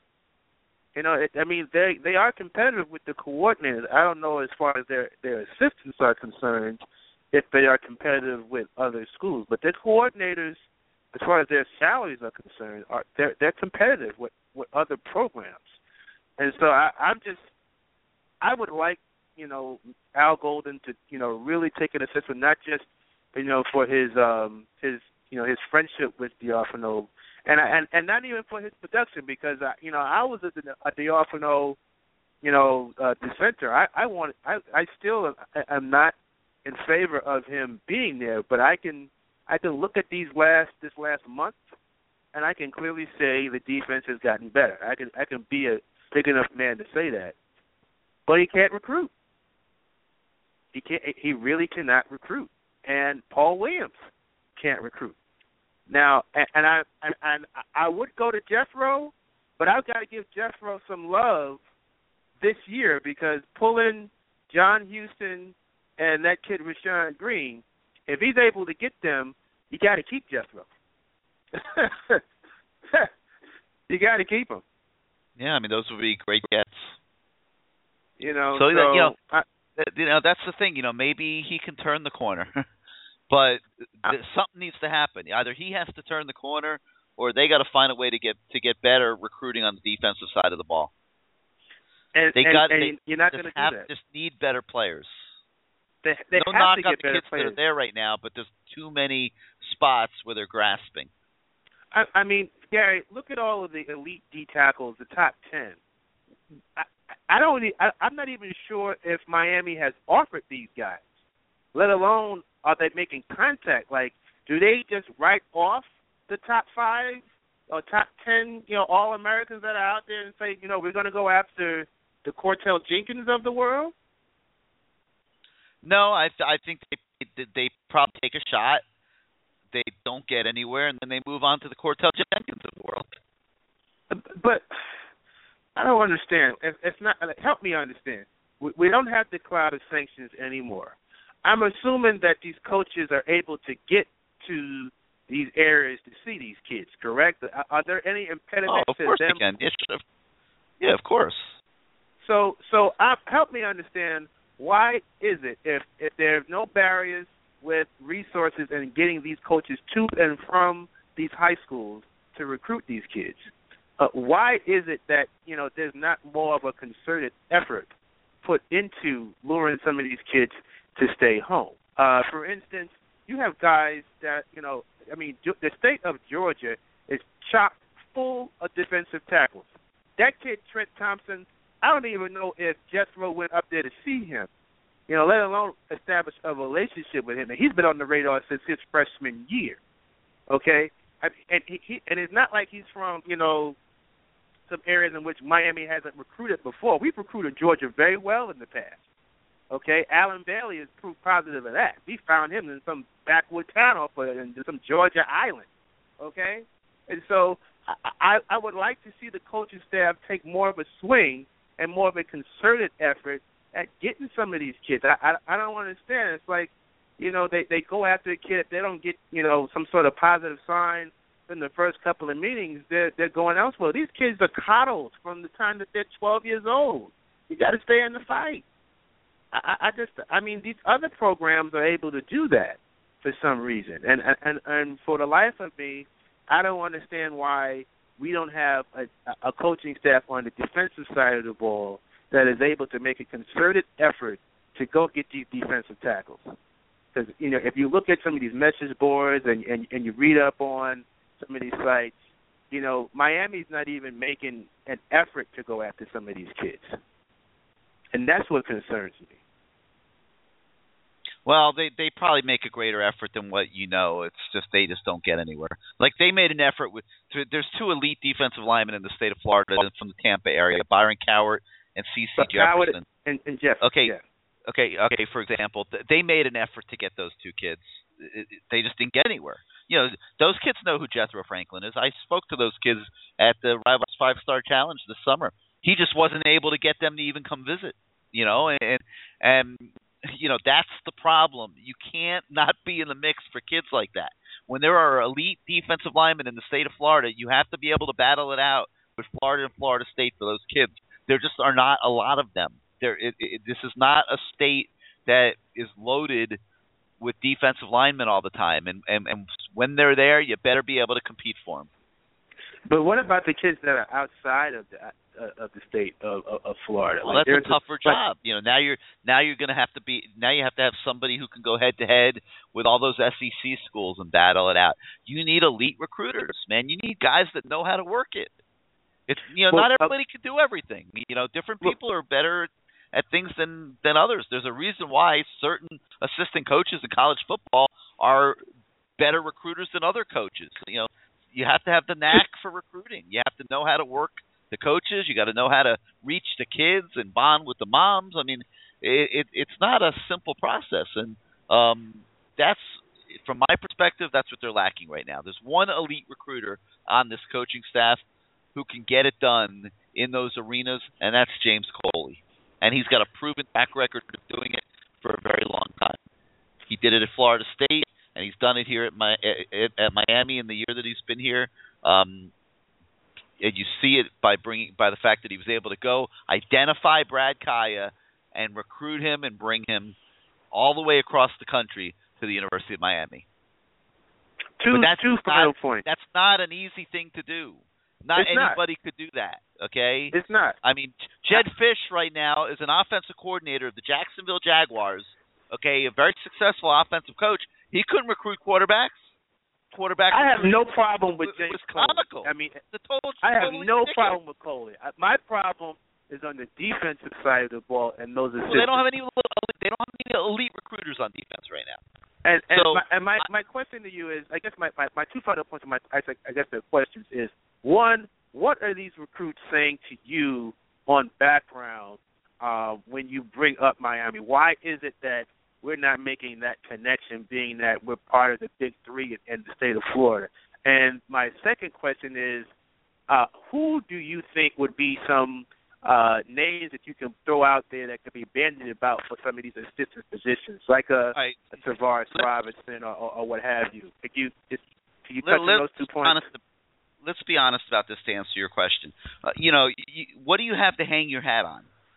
Okay, those signature victories, no championships, no bowl games. Uh, You know, what do you have to hang your hat on? You you don't have anything other than the fact that you have a great program in in Miami at a great university where you can get a phenomenal education uh, and and you have to hope that that gets you in the door and you have a chance to win but, over. But Florida State you know, if when you're just an average recruiter, if you're just a run of the mill average recruiter, and you're going out and trying to recruit elite players, you know it's it's it's it's a chore. Yeah, You I'm, I'm just saying. Does that make sense? Florida State didn't have that when Jimbo first got there. He, I, I mean, I mean, he had to go out and get these those kids like the Jernigans to come to Florida State. He didn't have. It wasn't chock full of nuts when he first. You know, the cupboard was somewhat bare No, with what Bobby Jimbo Bowden. did, what Jimbo did was he put together a phenomenal coaching staff. Okay, that's that Jimbo staff coming out of the gate with Stoops and Coley and those guys, um, Eddie Gran. I mean, he put together a phenomenal coaching staff coming out of the gate, and that's how they were able to recruit so many good players. Well, why the hell didn't we do the same thing? I, I- I'm looking at the Well, Temple Part Two down here. Why Well, the because- hell didn't Golden Because when Al Golden got the job, he, what he didn't he didn't have the street cred to go out and hire these guys necessarily. You know, Jimbo Fisher is a much more established coach uh, at the time he got a head coaching job than Al Golden was. Has it come to this that a, a team, a, Jimbo a Fisher with five had a, had, had a very good stint at LSU. Um, he had been the coach in waiting at Florida State and was considered one of the top offensive coaches in college football. I mean, you know, just a little bit different. You know, why was Randy Shannon unable to do it? Same reason. You know, I mean, you know, and it took Randy a while, to, and he never really got his staff right. Are there some assistants out there that you know of that you can speak to that? Oh, No, because that wouldn't be None. fair. I'm not going to start replacing guys that that have jobs. That's Al Golden's. You know, Al Golden's got to make those decisions. If he makes a decision that he's going to make some replacements, you know, then we'll start looking and talking about candidates. You know, I'm not. I don't want to disrespect people who are working. I mean, these guys are they're working every day. They're they're they're they're busting their butts. They're they're trying to be the best they can be. I'm just saying that if the Miami football program is going to be what everybody wants it to be again, there's certain things that have to be done better, and recruiting defensive players is one of them, without question. And that's before you get to you, can't blow two, three games a year because you have bad game plan. You know that would be number two. That's true. All right, got That's anything else true. tonight? No, thanks, Gary. Thank you for letting me vent here. All right, man. Hey, thank you for being part of the show. Give us a call again next week. Take care. All right, six four six five nine five two zero four eight. Uh, let's go out to the eight five zero where you are now live on CaneSport Live. How you doing tonight? Yeah, I'm doing all right, Gary. Thanks for having me. Oh, no problem. Thank you for joining us. Who's this? Uh, this is Travis up here in Tallahassee. Uh, listen to the show every week. You know, think it's a great show and everything. Uh, I totally agree with the first point you had uh, earlier when you were doing your event. We haven't turned a corner, and we've known that for the last three weeks. Yeah, they played a little better, but uh, I mean, we're the same exact team. Look at it. We're going into Virginia, and we still have to question whether we can actually beat that team. And then we yeah, have and the work is just beginning. I mean, it's really just beginning. I mean, they- they've got a lot of holes to fill before next season. Yeah, yeah, exactly, exactly. And, and, and another thing I just got to bring up, listening to all your callers, has been driving me nuts. Is Will Muschamp, for the love of God, please no. As a head coach, as a defensive coordinator, as a anything, I don't want him anywhere near my program. This guy's failed. He's he's just he, he's not our type of guy either. You know, a lot of Um, hype there. It's not like he's even great at Texas. He wasn't great at Texas. No, no, no. I mean, he he basically he was what there uh, all the way until what the year before Mack Brown got fired, so he was part of the yeah. problem. And then Jeremy Foley bought bought the PR and says, "Woohoo! I'm going to go steal Texas as a coach in waiting and bring him to Gainesville and make him a head coach, even though he'd never been a head coach before." And Yeah. uh you saw where that got him. Yeah, exactly. There's only that only works out like a few times, and that's when somebody is like a super genius and, and has the ability and the the administration behind them to do what you said Jimbo Fisher did, and that's bring in a super staff, you know, to support them. That's the only time an assistant works out. You know, maybe a Chad Morris or something like that's going to be the next one that can do that, but Yeah, I mean, I don't see a whole lot of them that are stepping up.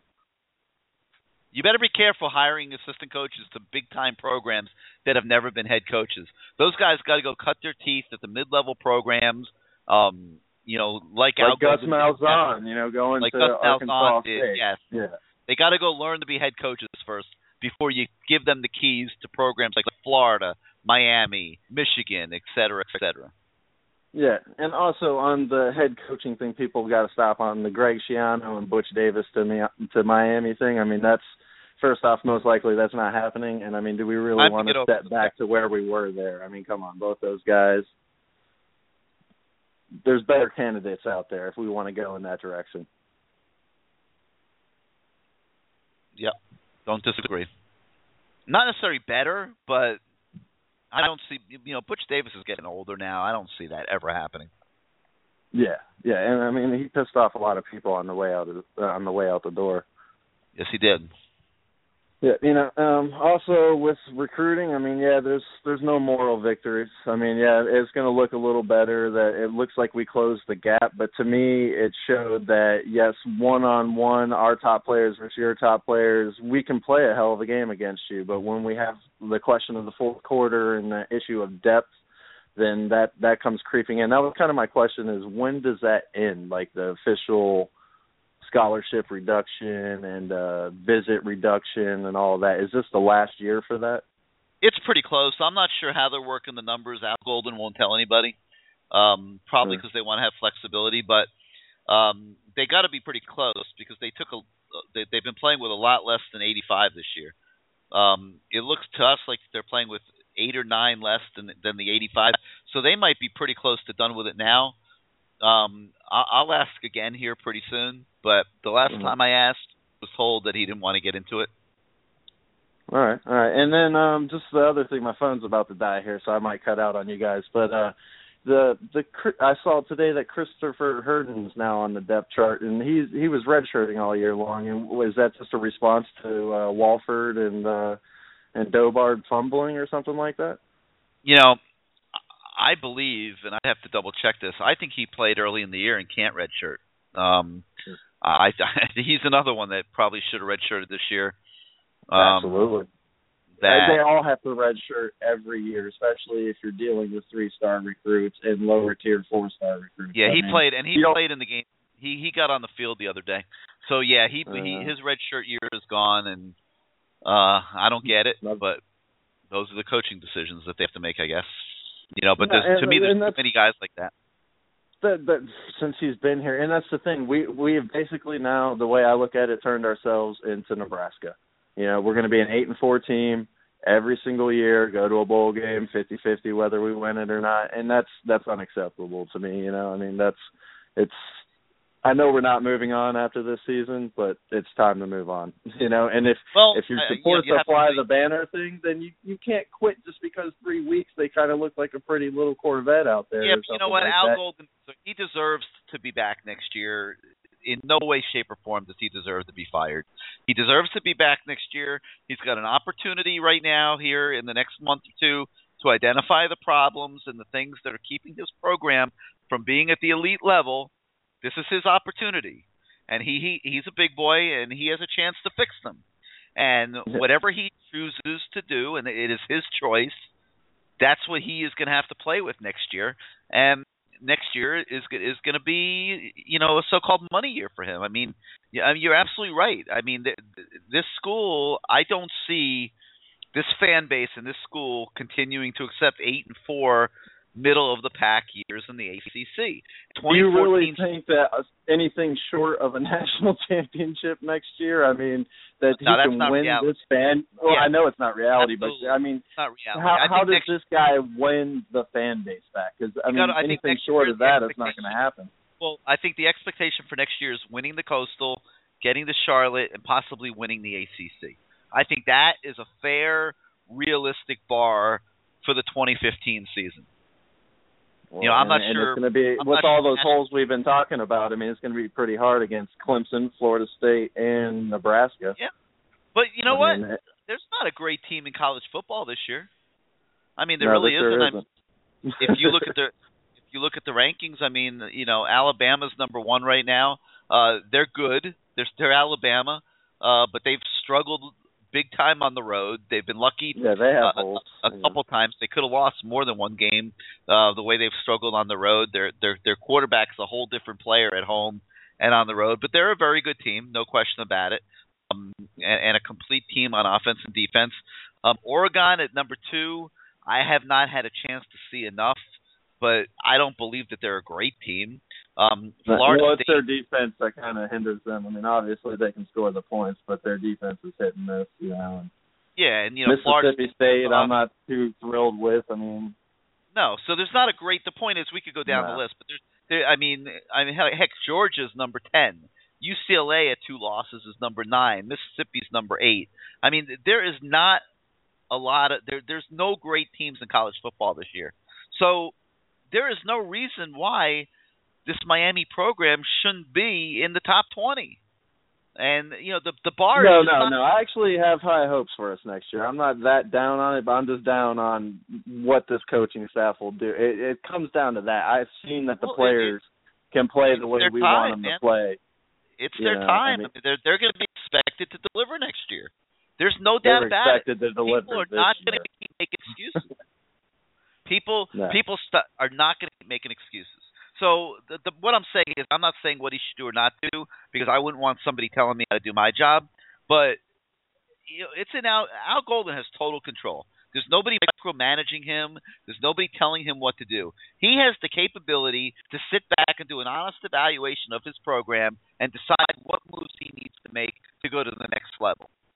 And, and, and we'll see. You know, I mean, he like you said, he's very loyal. Uh, before my phone dies out, the, the last thing I wanted to say is I actually have seen a lot of this uh, kind of bashing of Yearby on just about every Miami site there is out there. Well, they're wrong. And I'll tell you what, uh, for real, if there, if I had a choice of only taking one of them, of Dalvin Cook or Joseph Yearby, I'm taking Yearby. I mean, the only thing is he probably should have redshirted once again because he did have that ankle injury and he wasn't able to do what he needed to do where Dalvin Cook was able to. You know, I mean, Time, like the, time uh, will tell. Right now, Dalvin Cook is a bigger, more explosive athlete. Uh, time will tell how Yearby develops. But there's no I reason for anybody bashing Yearby. No reason at all that anybody out there should be criticizing Joe Yearby.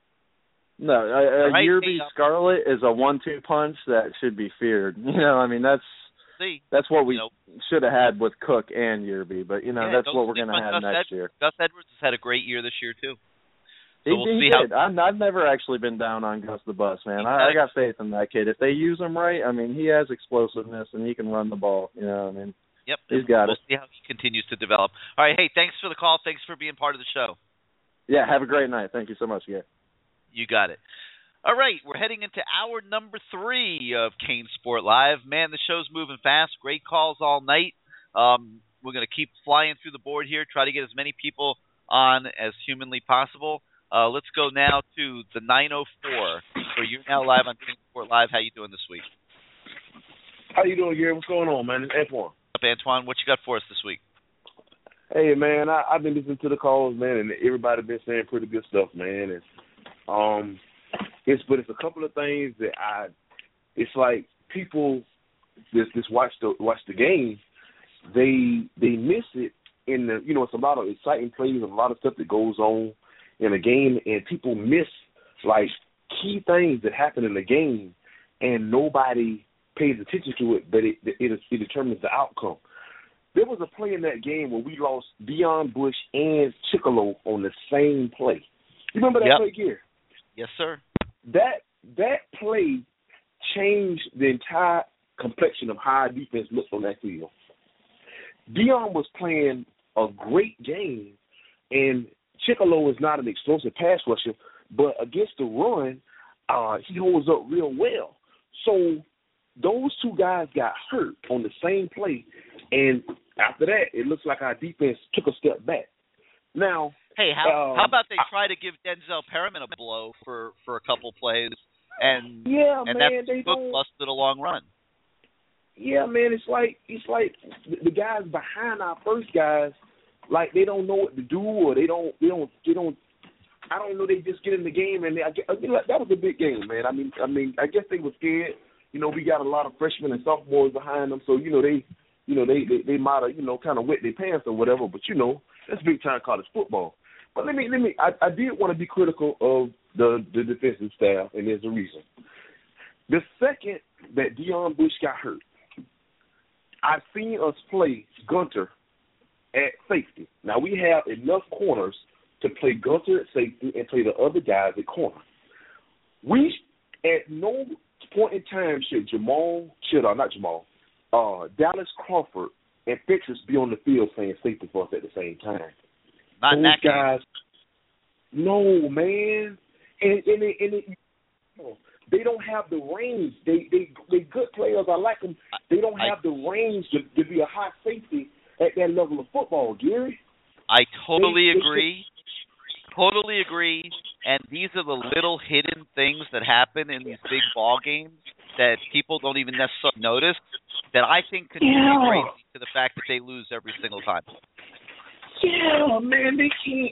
They cannot run the middle of that field playing a high safety. Deon Bush makes a great play in the in the first half. That's the kind. That's what a D one, a real D one safety does. Uh, the Rayshawn Jenkins injury was huge.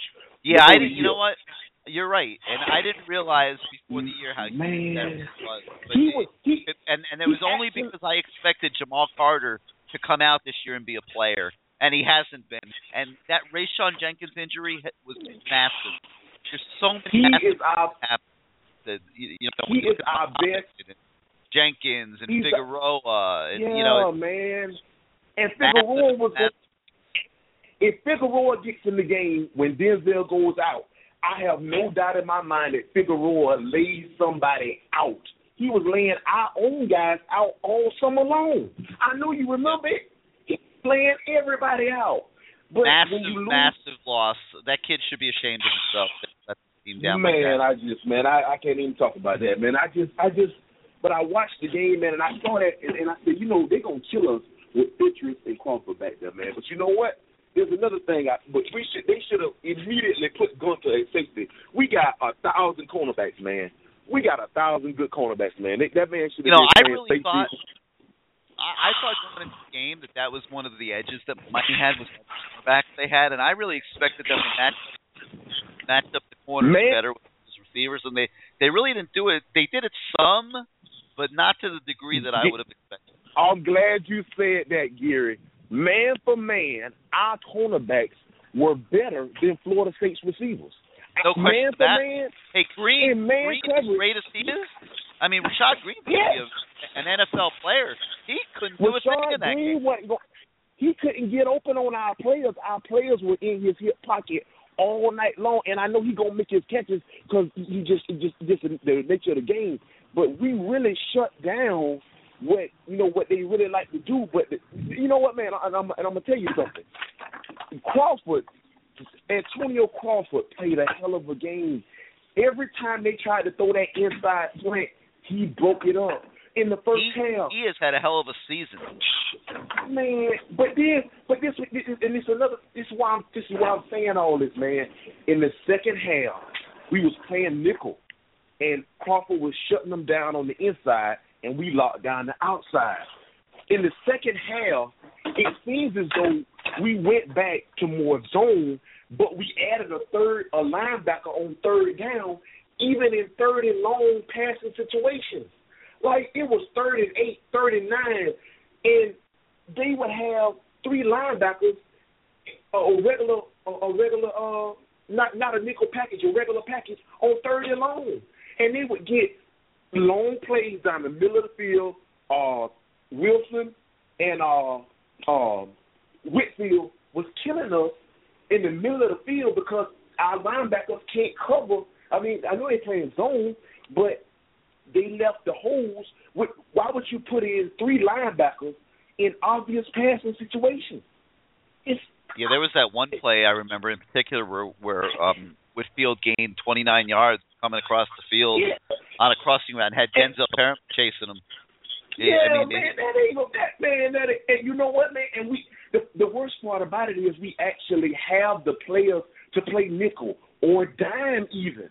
We got actually got the players to do it, but we don't do it. We'll, you know what, man? And I, I'm I'm I'm I'm not gonna be long winded. I'm gonna say this and I'm gonna be done. One of the biggest plays of our football season was third and 15 at Georgia Tech. Remember what happened on third and 15 against Georgia Tech? Arm No, Bristol don't. I don't. Sorry. on the field. Armbrister was. Um, you go back and look at the tape. Armbrister was on the field, and it was his coverage responsibility to cover that receiver. We had three linebackers on the field. Oh yeah, I they remember got that. third and, They got third and fifteen with a quarterback who came throw from here to the side, here to the side of his house, and hit it accurately. And the ball was wide open because we had a linebacker in coverage. If there's one thing I hate about this style, and if they don't change it, it's gonna always kill us. And we did it in the first half. You got to have DBs on receivers, especially in third and long situations. Yeah, they get in That's bad matchups sometimes, no doubt about it. and they kill us, man. So I, I ain't gonna hold you up, man. Just uh, keep me on hold, man. And I, I, like I said, I was proud of them boys. We fought, we fought, man. But we got to, we got to get better. When we have injuries, and that, that, that I'm gonna say this, man. That that play to, um, I've been watching football for 20 years, man, plus years. I ain't never seen a play where a dude throw the ball right where we want him to throw the ball. The ball goes straight up in the air, and the dude catch it and run for a touchdown in stride. Hey man, it, it it just was meant for them to win, man. But uh, Yep, go ahead and put me on hold, man, man. Yeah, All right, man. man. Hey, thought just, hey, great call.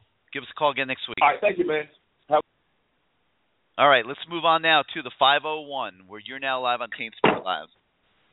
Hey Gary, what's going on, man? This is Alex up? from Arkansas. Hey, what's up, Alex? How you doing this week? Man, calling to get my therapy session, man. You got it, man. What I, you uh, got? What do, what do you need? Hey, I've I've got a couple of couple of things, man. I appreciate D Black calling and that that caller a couple of callers ago, man, because I called in last week and I mentioned to you the heat that uh um Yearby takes, man, on the message board and you was kinda like you didn't know nothing about it or anything, but I was telling you that I get on your I didn't message realize it boards was that on big there. of a deal. You know, I mean, you know, Well, there's well, I- individuals that post everything on the message boards. Well, but I, I I don't took understand offense- how anybody could be ripping Joe Yearby. I mean, come on. Well, we just, I mean, it wasn't. That was. I just took offense to him calling him sloppy seconds. That's all it was. And and so I felt like we got a really good players. And and I don't want to go back over what everybody said because everybody's made valid points and you did as well. You know, but I did want to bring up the fact that, man, um, you stole my you stole my player of the game, man. It was only a couple of guys on that Florida State team that really looked like they should have been in Hurricanes uniforms to me, and one of them was Ramsey. Now, can you picture Ramsey in our secondary along with Real Bush that showed up Saturday night? And look Yeah. at what you have. I remember tweeting uh, Manny Navarro Saturday night when he tw- tweeted and said that Dalvin Cook just broke Fin- Fentress's ankles. And I tweeted him back and said, well, what the hell is Fentress doing out there? You know, why the hell are we playing a walk on? I understand he's going to be a doctor and everything, but what the hell is he doing out there in this type of game? You know, so, but, you know, that, that was something I wanted to bring up. And, you know, just going over a couple of things that everybody's talked about tonight, we um pretty much are just looking like, okay, we've got something to build on, but our bottom line is still the same as you said earlier, is if they're not able to recruit any better players, and you have to look at it. I know the caller before was asking about why we can't get people like that, the top level players. Take away the last three weeks and the way we've been playing defense. Before that, if you were a top level defensive player, no way in hell would you consider coming to Miami because we were playing passive and laid back. We changed our whole philosophy over the last three weeks and turned into an attacking defense. Nobody will admit it on the coaching staff because they don't want to make it seem like they took pressure from the callers and fans. But that's not the same defensive style that we've been playing. So now that may open the doors. I hope it does.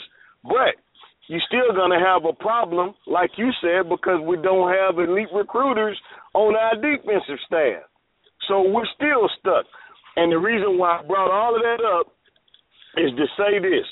I've listened and I've read all the message boards and everything. Now everybody's saying they deserve one more year. If they get one more year, you still gonna have the same terrible recruiters on defense. You still gonna have them. So how do you get better on defense? The offense is gonna continue to get elite talent. How do you get better on defense? Is my question. well, I think it's uh, you know for starters you're going to have to recruit some better players to get more impact guys. I don't think there's any question about that. I think you got to develop what you have. You do have something to work with, especially at the defensive end position with Chad Thomas and Muhammad and and McCord coming back for his senior year. Um, you know, so I think you do you know you do have something to work with there. And uh, you're just going to have to recruit some better guys, and, and then you're going to have to coach better on game day. You can't throw two, three games a year. Well, that, that brings us game. back. That brings us back to the last caller that was just on, and you guys were saying, okay, we blew it, and everybody's gone through and picked out a few games where, well, said those four games that we've blown it and lost. But where we are right now, we're looking at we're pretty much in the same spot. And if you remember, I know you have a lot of callers. I asked what was going to be the, the difference if we end up losing. Are we going to still be in the same spot a week later, but we just feel better about it because we didn't get blown out? So is, is that what we are now at Miami? We just feel better because we didn't get blown out. I I think that's where you are right now. Yeah. Okay. Well, I mean, I think that's kind of how everybody feels right now. That's probably Okay. pretty fair. Well, pretty fair my assessment. my my my last thing is this. Just uh, about fifteen twenty minutes ago, you were call, you were talking, and you brought up some of the places that may actually come after Coach Golden. I'm okay if he stays, but I'm not gonna cry if he goes. And the reason why I say that, I think if he does go ahead and look and take a real hard look at his staff, make the necessary changes, because our defense has to get better. Our defense has to get better. But yeah, you, if can, we you don't can't make sit, the you can't sit there and say we played. Oh, uh, you know, we played Florida State close, and everything suddenly is great. I agree with you. That that, Right. that would be a mistake because it But hasn't my- been but- great, and it's never been great. Right. Because as you said, and you made a key point, we're going to play Georgia Tech again next year. And if we can't stop the run, they're going to run the ball down our throat again. So is Nebraska, and so is anybody else with a decent running game. So we're in the same spot. But I said I'm not going to be disappointed if it does go that way and he does leave. I think we can get somebody that's better, but I would like for him to be able to do it. I would like Well, for him we'll, to be we'll see, able we'll to see what happens. Right, right now, there's nobody coming after him. I, but I, but I do agree, and you know, I commented on this. I do think there's a possibility that somebody will. Well, hopefully the hopefully the season will finish out strong, Gary, and I'll be able to continue. I'm gonna keep getting my therapy sessions from you, but I appreciate your insight, man, and I You got it, appreciate listening to all of the callers. Keep me on hold. Will do. Hey, thanks for calling in again. We'll talk to you next week. All right, six four six five nine five two zero four eight. We got 41 minutes of show left. Um, let's move on to the 614. You're now live on CaneSport Live. Hey Gary, great show, and the callers have been awesome tonight, and they've stole a little bit of my thunder, but I kind of wanted to get your thoughts on a couple things, or at least your reaction to what I've what I've thought. And I think as a fan, I'm frustrated at losing to Florida State, but I, obviously I'm more frustrating being six and four in this stage. Um, first thing I learned about this year and up to this point is the two gap defensive alignment will never, ever, ever, ever work at the University of Miami. It's just not. It, it, just not, it, it, it's not us. Okay, I think the only coach that can really pull it off in college football is Nick Saban, and even he is kind of going to more of a four down look on the defensive line. Now the guy Wisconsin's doing pretty good with three four, but it's that remains to be seen because I think the Big Ten West is probably just as bad, almost as bad as the ACC Coastal. Um, so I, I'm hoping that. The, well, and this goes on to my second point. I think we've peaked with this coaching staff, and that's assuming that we go nine and four this year. I think this this coaching staff, the way it's constructed, is built for nine wins, and that's it. I think a lot of them are way over, way above their head in terms of ability to coach and ability to recruit. And I don't, and I think if we do finish nine and four, I don't see Al Golden making any changes. I don't. I think he'll he'll say that we're improving.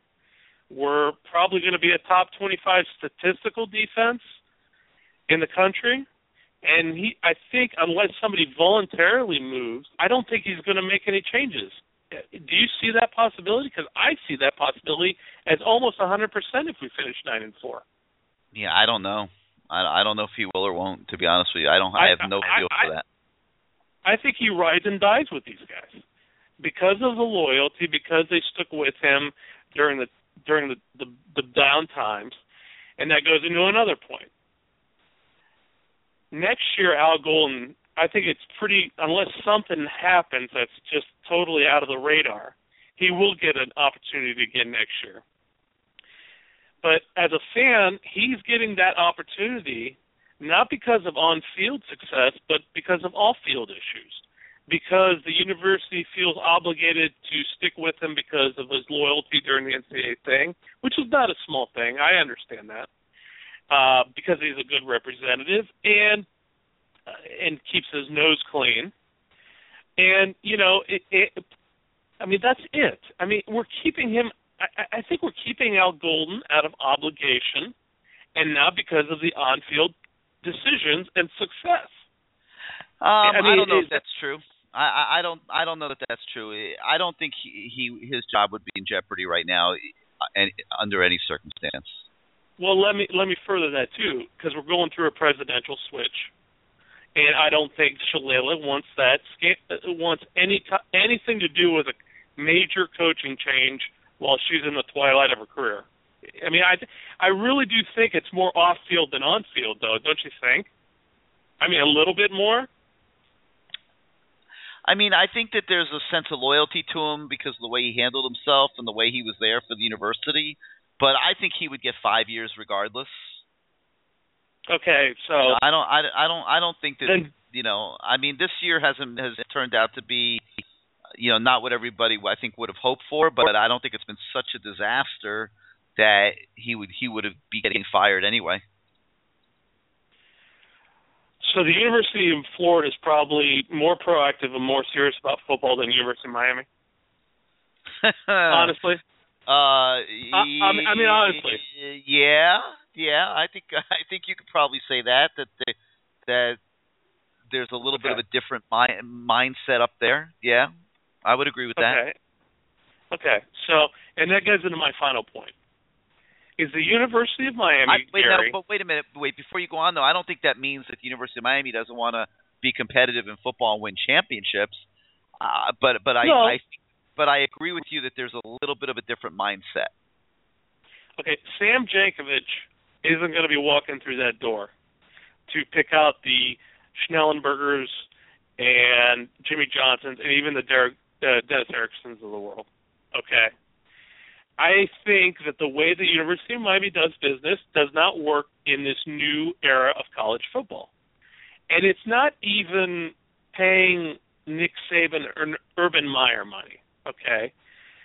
TCU is number four or five in the country with Gary Patterson and a, a base, a, a, an undergraduate um, a, population of 10,000 students.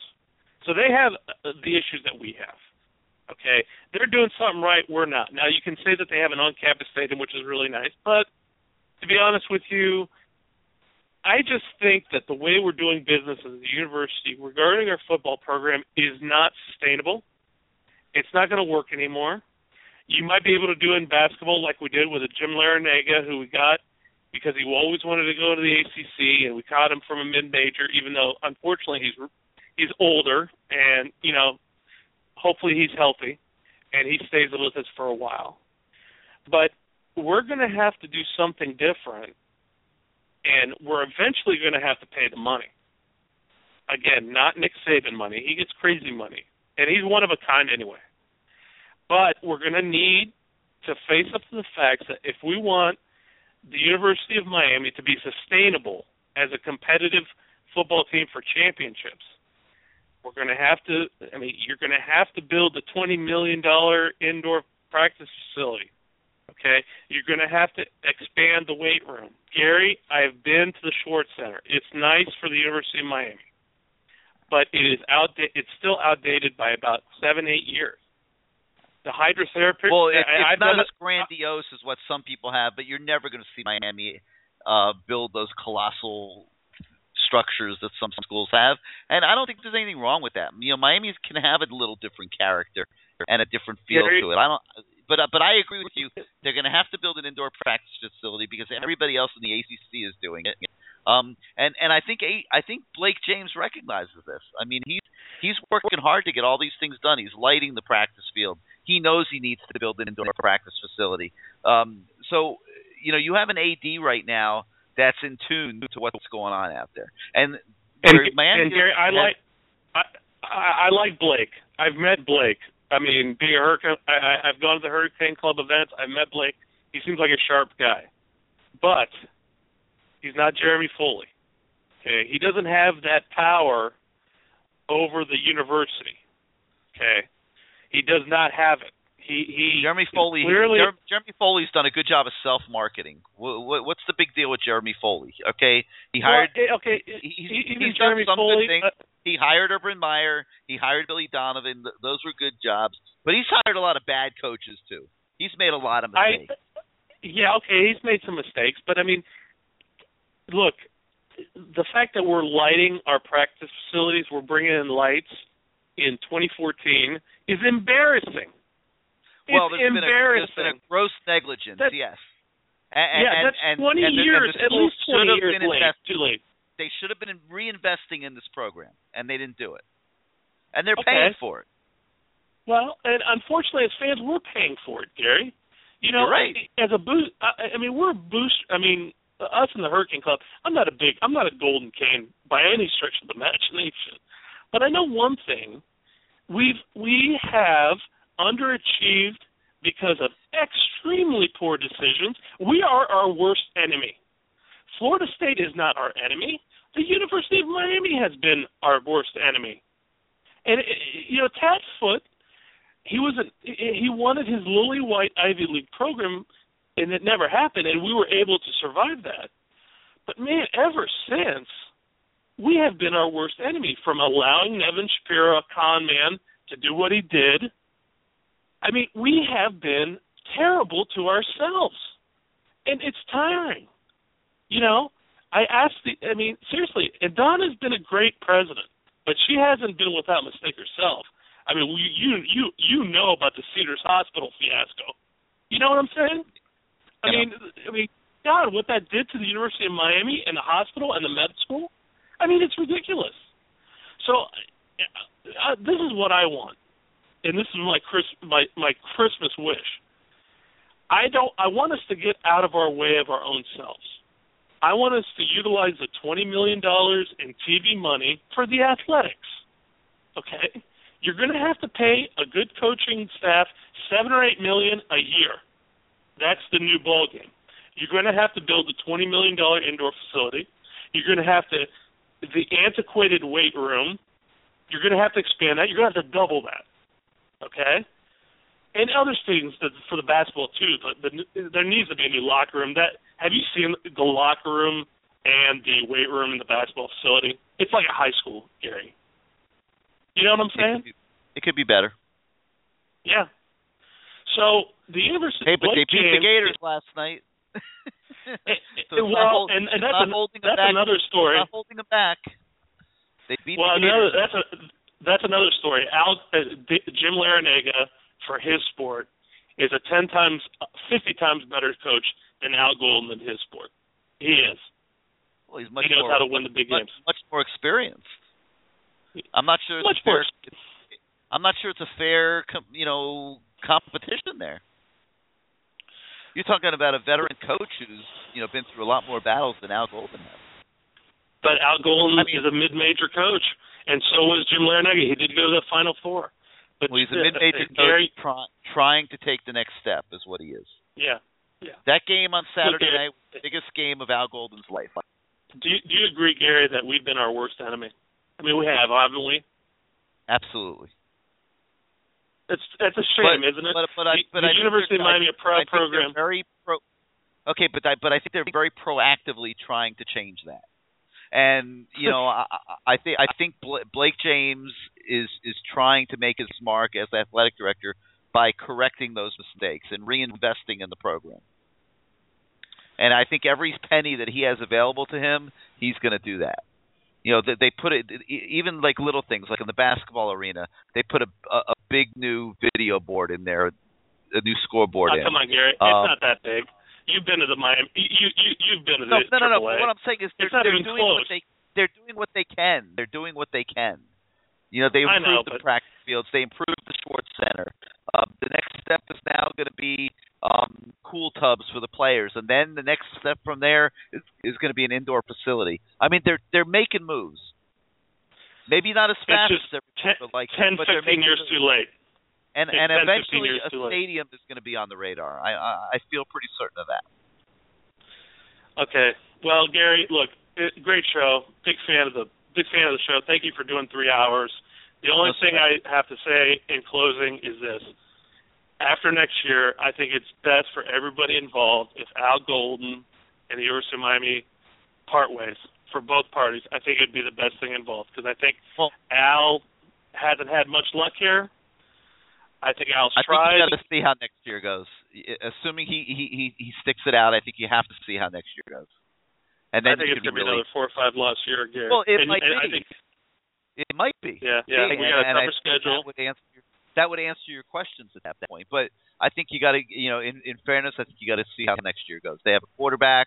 Um, they've got a good foundation in place. Let- You know, you got to see what they can do next year. All right. Hey, thank you so much for the call. Thanks. Thanks, Gary. Thank you. You got it. All right, six four six five nine five two zero four eight. Let's go now to the three oh five. You're now live on King Sport Live. Hey Gary, how you doing? Who's this? It's Schmeier fifty five. I'm, I'm just I'm just kidding with you. I recognize your voice. How you doing this week, Schmeier? I'm doing all right. You know what? I actually was, you know, in a pretty good mood before I called this show and had to listen for the last hour of the whole negativity. But uh I don't. but, I don't uh, think it's. I don't think it's been negativity. No, it's, been. not negative. It, it's been constructive conversation, constructive criticism, Right. uh, constructive analysis. Yeah, I don't have any. The calls have been great tonight. I, you know what? Actually, I do. I agree. They have been a, a little bit, you know, pretty, you know, structured. I would have to say. But Gary, I have to say, and you know, I've already viewed the year as kind of the the lost year. So my ex- expectations going into Saturday were not nearly as high as if it was a number one Florida State versus a unbeaten or a once beaten Miami. It, it didn't have that feel because that was lost earlier in the season with the obviously the debacles of the Georgia Tech games and you know and uh, Nebraska. So my expectations weren't that high. I just wanted to see Miami be competitive going into the fourth quarter. And I could just say from getting there between the tailgates, between the game day atmosphere, between just the whole being in the stadium, I actually thought it, I thoroughly enjoyed the day and the night. And it was this victor this loss, sorry, not victory. this loss was definitely not on the coaches. You cannot blame those coaches for this one. I thought their game plans were great. I thought, you know, and I and I've criticized the, you know the game plans more than anyone, but don't put it on the coaches. I mean, they were in it No. to win it tonight. They, they were. They were very Saturday. good this. They were in it Yeah. to win it. Yep. They definitely were. I mean, if you watch those Dalvin Cook touchdowns, I mean, they five, six mi- missed tackles per play. Denzel Perryman missed two. I mean, maybe he was gassed, but he was in them. The players were in the right position, so I don't want to hear that. So, but I would just say I thoroughly enjoyed the night. I thought it was great. I thought the atmosphere was actually electric. I mean, it was like it was like the Orange Bowl days almost in there. What do Yep. you think about it? I totally agree. It was great. You know, and I yeah, and I, I haven't gone and you know, I kind of after a loss, I kind of you know take a day or two before I start reading, start looking at things, and and this is actually the first time I've actually, you know, listened to any you know criticism about the game. But you know, I I, I looked at that as a positive night. I think any of the recruits. I mean, I heard there were a ton, and I've heard only positive feedback from the recruits. And you know, I think I think it was a successful night. Obviously, my like I said, my expectations were very low going into the actual night, and I just didn't want us to be embarrassed on national TV, and we by, were by no means embarrassed. Um, was going to say? I've heard you mention. Um, I, I think it's uh, you know obviously a foregone conclusion that the defensive side of the ball, the recruiting, is not up to par. We've discussed it before. Just do can you name any and not not not that you you would think would are you know candidates for the job or anything like that, but who in your mind are elite defensive recruiters out there these days? Oh man, I I don't want to answer that question without researching it. Okay, just want no. You know, yeah, yeah. I mean, they're they're obviously out there, but I don't. You know, I wouldn't want to answer that without you know taking a little time and and if Coach Yeah. Golden you know indicates that he's going to make changes, I, I will put that time in and I will I'll come here with, with with with my list. But you know, to just do it off the top of my head wouldn't be fair. You know, Uh, I also you know. think Hmm. I was going to say Art Kehoe does not get nearly as much praise as he should because that offensive line was super tough. They're basically the only position on the roster this year that has endured major injuries and a you know and a few of them. And that off- that offensive line has been just I mean almost I mean basically amazing. I would have to say. I mean what what what do you think about that? Totally agree. I think it, it might be the best coaching year of Art Kehoe's career. I think he's been great this year uh, to to ha- fit in those young kids and have them perform the way they did. I'm sure he's sick to his stomach that they missed the block on that draw play late in the game that that really could have busted, but um, they they didn't allow sacks. Kaaya was clean for the most part during the game. Uh, got hit a couple times, but that's going to happen against a team like Florida State. And uh, I I really think Art's done a phenomenal job. Yeah, and and just you know the future is really bright with Kaaya. Obviously, I mean the kid was just really on par. I mean, forget the, the you know the the last play, the interception is not obviously his fault. He just had to throw it up. But I mean that kid is just as good as any any that I've ever seen. I would have to say. I mean, just going through the years in Miami, just as a true freshman, I, I that he's doing things that I you you never see. I think he almost outplayed Jameis Winston almost. Not not you know stride for stride, but I mean he was considering the fact that Miami doesn't get any pressure on the quarterback, so Winston had all day to sit there and do basically whatever he wanted. But I mean, I think he was just as good, or, and a lot of praise from just from a lot of higher up Florida State fans that said that Kaaya has a very very strong future ahead of him. No doubt. Um, let's see what else I going to All right. Robert. What else you got? Anything else this week? Um, I'm just trying to think. You know, just you know, p- people keep bringing up, you know, recruiting. You have to. I mean, I think people have to understand that it's a natural, almost natural that the au- that the receivers, the running backs, they're all basically bred in the city of Miami. You don't find big defensive linemen. You don't find your natural linebackers as normally staples in the Dade County, state of Miami area. You have to understand that. Is, I'm not you. I'm just trying to say to the masses that that is a more difficult position to recruit in general for Miami. It's not natural as you know the DBs, the running backs, the receivers, and Right. know, You can get most of those from Dade County. Right. So I mean, you have to understand. I mean, and I am not making excuses at all for anyone on this coaching staff for for the abominable defensive recruiting that's gone on the last few years. But it is not as easy as some of the other positions that we are having success in. So I mean, I think we have to put Yeah, that. but why does it have to be easy? It, it it doesn't. It doesn't. I'm not making excuses for anyone. I'm just. I'm. Just, I mean, it's just something that has to be pointed out a little bit. And if you ask me, as just a, a diehard Hurricane fan, what I would say going into next year, what what I would be, what I would live with as a as a Canes fan, just a little shake up on the defensive side of the ball, and just to bring in some elite recruiters, whether it be the D line coach, whether it be the DB's coach, to clean those positions up. And I think we could be successful. Uh, you know, I is but Golden now, right? He is on the hot, not on the hot seat, but he's almost a. You don't want to say a lame duck coach, but I mean, if he doesn't win next year, you know, you're. I mean, that's you got to start make trying to make a move here. Um, I don't know, Gary. When are you heading up to Virginia? Um, it would be Friday night. Friday night. I was going to give you some uh some restaurant suggestions, but I'm not going to be there Nah, that's nah, nah, that- that- there's a nonstop flight Friday night. I think I'm going to be on that one. So Robert, hey, Yeah. thanks for calling in. Uh, give us give us a call next week. All right, you got it, Gary. All right, take care. All right, six four six five nine five two zero four eight. We got 20 minutes left. Um, let's go to the eight four five. You're now live on CaneSport Live. Yeah, Gary, how you doing, Greg? Hey, what's up, Greg? How you doing this week? Good. Um, uh, I just got a couple points. I, I missed the beginning of the show. Uh, what ball is Miami looking at right now? Would you say? Too soon. Too soon to say. If if they finish eight and four, um, I think they're they're going to be in a decent spot. I, you know, you you'd have to look at the um, Orlando as a possibility.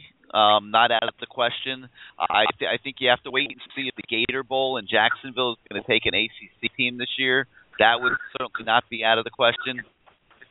If it's not one of those two, then I think you're looking at Pinstripe in New York, uh, or or maybe even Belk in Charlotte, or Music City in Nashville. Even Okay. in El Paso would be an option again. All right. My next point is um, I don't understand if we have, if we're looking to recruit a stud defensive tackle or a linebacker, why can't James Coley be his recruiter? Is there any reason for that? Well, uh, no, I don't think so. But you know, you can't. It's hard to take one guy and and have him recruit the whole the whole team. But I will say this: Alabama's doing it with Mario Cristobal. Uh, he's recruiting their offensive line, and they had him go to New Jersey and get one of the top DBs in the country, Minkah Fitzpatrick. They have him coming down here to South Florida and recruiting Calvin Ridley and Shawn Burgess Becker. Um, and they have him going and recruiting uh, a defensive tackle um, by the name Da'Ron Payne, who I believe is in Alabama. If I, um, no, where is he? I'm trying to remember where Da'Ron Payne's from. He he, he might be in, in Alabama. It might be in Birmingham. Um, they have Mario Cristobal recruiting him as well. So yeah, they're taking one of their best recruiters and a guy that might that is is going to be in the competition possibly for the Recruiter of the Year award nationally this year, and they have him going all over and doing it. So um, you know, it's a little different with a coordinator because they have so many responsibilities during the season. But I mean, if I were them, I'd get Coley involved on some of these elite guys here in December and January. I agree. Okay. My next I mean, he's not a miracle is- worker. He's not Superman, but he is the best recruiter on the staff. Is it true that he recruited Jameis Winston to Florida State? Um, I am not sure on that. I would have to, I would have to go back and research that. I'm I'm not sure. Okay, but he was on the staff there, he was, he, he? he was coaching them. Yes, yes, he was. okay, So now I'm sure. I'm, I'm um, sure he was involved. don't you think Jermaine Grace showed a lot more potential out there than Matthew Thomas the other night? They're similar type players. I mean, I, I like what Jermaine Grace has been doing lately. I, I'd like to see him be a little bit more consistent. I don't think he does it play after play after play. I think he's got some good plays here and there. Um, and his goal for the for next year would be to become more of a consistent performer like Denzel Perryman has become. Um, but um, Jermaine's coming along good, and they're using him the right way. They're not asking him to play inside a lot and take on uh, bigger bodies. Uh, so, you know, they're they're probably but but Matthew Thomas and Jermaine are similar type of players. Right, and my last point, um, I see that we have a recruit, this quarterback Lawson from uh was he from Hillsboro up in the Tampa area? Yep. He's a he's a dual threat guy. Is that correct? So I see Um, he's run yeah, for but- hundred yards. I mean, and I see he's also a pretty good Yeah, passer. little- Would we Yeah, he's a dual threat guy, but he he could he could throw the ball pretty well. He's having a great year. Uh, I understand. I just wanted to ask you, how many games you think we would have won this year if uh, we didn't have Kai at, at quarterback? If we had Heaps quarterbacking. Oh, um, you know, listen. I mean, we let you know, we let's let's look, let's look at them and, and at the wins. I mean, there there weren't a lot of close calls on the victory side. If if you think about it, I think you still would have beat Florida A and M. You still would have beat Arkansas State. Um, they were significantly better than Duke. Probably would have won that game. Significantly better than Cincinnati, Virginia Tech, North Carolina. Honestly, I think your record would be the same. But Okay, that by no stretch of the imagination diminishes Brad Kaaya, and I think Brad Kaaya was good enough to allow you to be competitive in the Nebraska, Georgia Tech, and Louisville games, and it's a shame that they didn't give it a chance in those three games with better game plans. And um, hey, Well- before I go to answer your question, Ken, um, Jameis Winston was recruited by Dameyune Craig, who, who's um, one of the top recruiters in the country. He's on the Auburn staff now. He was he oh, was on he was on that original James, um, Jimbo Fisher staff at Florida State as well. Uh, I talked earlier in the show about what a great staff Jimbo put together coming out of the gate. Um, Dameyune Craig was certainly part of that, and and was and is one of the better recruiters in the country. He recruited Jameis Winston, probably in tandem with Coley, as Coley was coaching quarterbacks at the time. Uh, but but he was the lead recruiter. And I'll also point out that Jameis Winston, coming out of high school, was a five-star recruit, just like that kid Ramsey on defense was a five-star recruit. And those are the type of kids that make a difference when top teams play other good and top teams. And that's why you saw Florida State having the guys at that that made the difference on Saturday night. Yeah, well, what, what happened in the first half? Miami was moving the ball well in Florida State. Great Ramsey game plan. and no Ramsey. Great game plan. Um, Great, I, I understand. phenomenal, phenomenal game plan by James Coley. That's what happened. Right, so we can't afford to lose James Coley. I hate to tell you.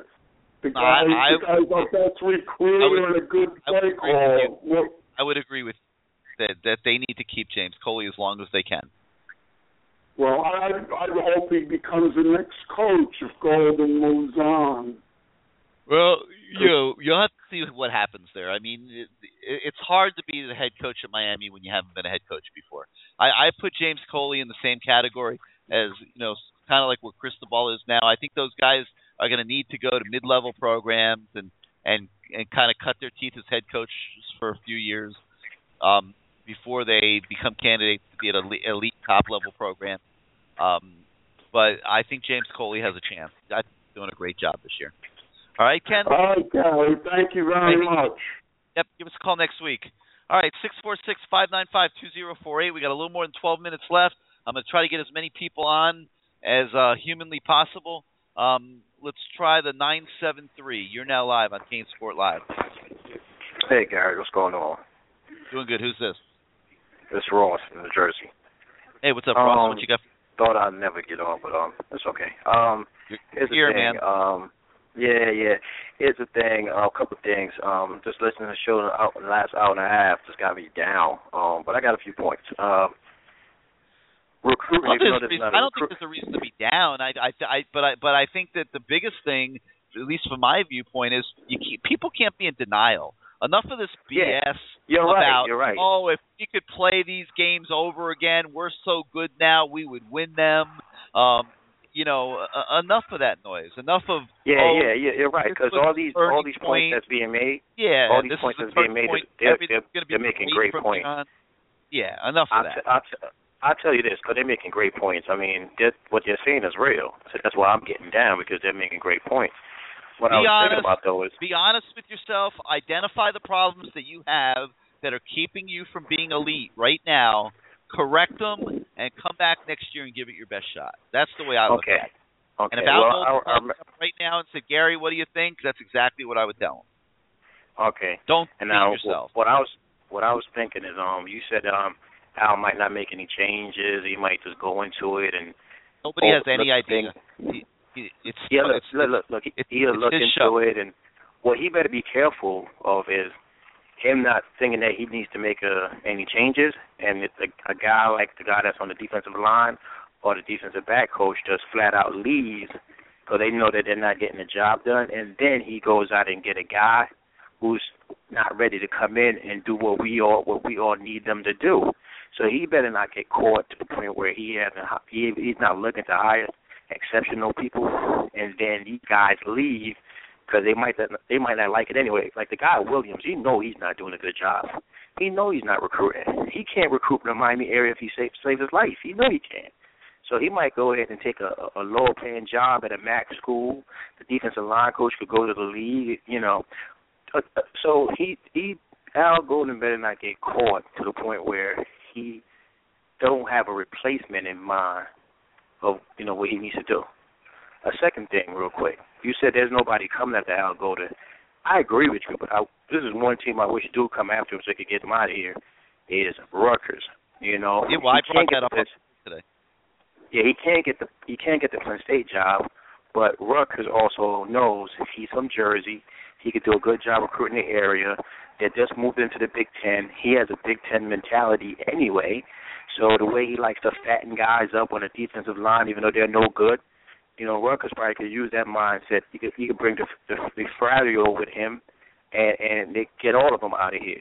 Okay. I'm ex- I'm Um, expecting Rutgers to make a run at Al Golden in, at some point in the next few years. I don't know I if it'll be this year. I don't know if it'll be next year. But I'm expecting them it has to be this year because I think the guy Flood is going to get fired. Well, I don't know, but well, it could be this year because they gave Flood an extension. No, I think I think I think it, I think it'll be this year, and I hope the Well, I I think God. I think they're going to replace Flood this year too because they are nowhere in recruiting.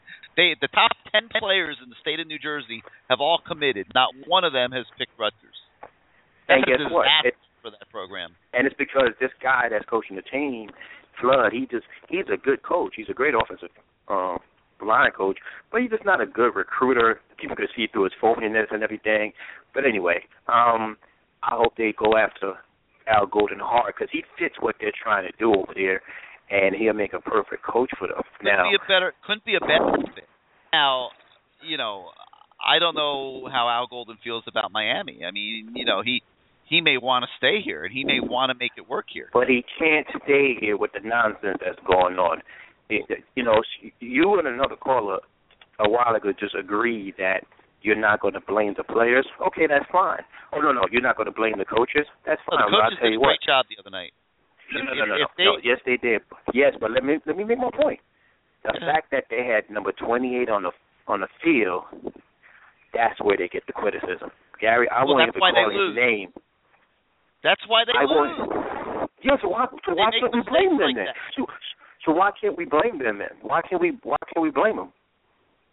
You just saying that don't blame them, but now darn good job the other night. You know, little little things like that aside. You can't afford But- like but- they they have but no, Gary, they can't afford to take you you can't I don't afford care to if have- the rest. You can't afford you to take can't Denzel Merriman. you can't afford to have little things like that aside happen. You can't. You're right. Like, and I, I just another example. To me, you can't. I don't care how tired he is. You can't afford to take Denzel Perryman off. And if you're going to do that, you might as well bring Grace in and have him be the guy that's going to chase the tight end or the wide receiver, and not number 34, not Armbrister. You can't. These are the little silly things that they do. They we're on a roll, we're on a roll, we're on a roll, and then they're trying to sneak in a little rotation here and there and get caught. Those are the things they've been getting away with now for the last three years. This is just is very, very, very annoying. Okay, very, very annoying. I, Well, we'll I, see- I, I we'll see what happens. Say, say it again. We'll see what happens, but you know, I I, I agree with some of the things you said. I I agree on the Rutgers stuff. I actually had that conversation on the board today. People thought I was stirring it up. I'm not stirring it up. Uh, I you know I, I think that Rutgers is going to make could a happen because you know why I'm saying it could happen because either this year or next year to Al Golden's agent. I think they're going to make the phone. Now, what he's going to want to do or where his head's at, I have no idea. hey, I tell you what, Fisher could be heading to LSU. The guy at LSU could be heading to Michigan, and Yep. Al Golden should be heading to Rutgers. He should go to Rutgers. He should just get out of town. I mean, to go from Miami to Rutgers now, that's not a step up. But for Well, him, he, he doesn't need. A, it he could be a better fit. Gary, he doesn't need a step up. He needs a safety net, and going to Rutgers will give him another four or five years of a safety net. Correct, and he is a businessman. Yes, and he'll make more money than he's making here. Yeah, get him out of here, give man. him a man. They'll give him a mansion to live in, and and he'll be the king of New Jersey. Because yes. he could do. There won't be anybody right flying airplanes over Rutgers Stadium saying "Fire Yeah. Al Gold." Yeah, and and it's the thing. He he he's really from the area. He's really from down the street where he went to high school and all that nonsense. And, and I'm, I'm a Jersey guy, and I know all of that. But I'm a Miami diehard football guy. So let me make a few more points real quick. Um, the kid Chauncey Gardner, the defensive back, and the kid Jalen Julius for West Orange. Do you think we have a chance of getting those guys? What's what's what's your um? If they the if they offer Jillian Julius, yes, they will get him. But here's the problem: he's the same type of guy that, that they don't they they're not really looking for somebody like that right now, and that's why he hasn't been offered yet.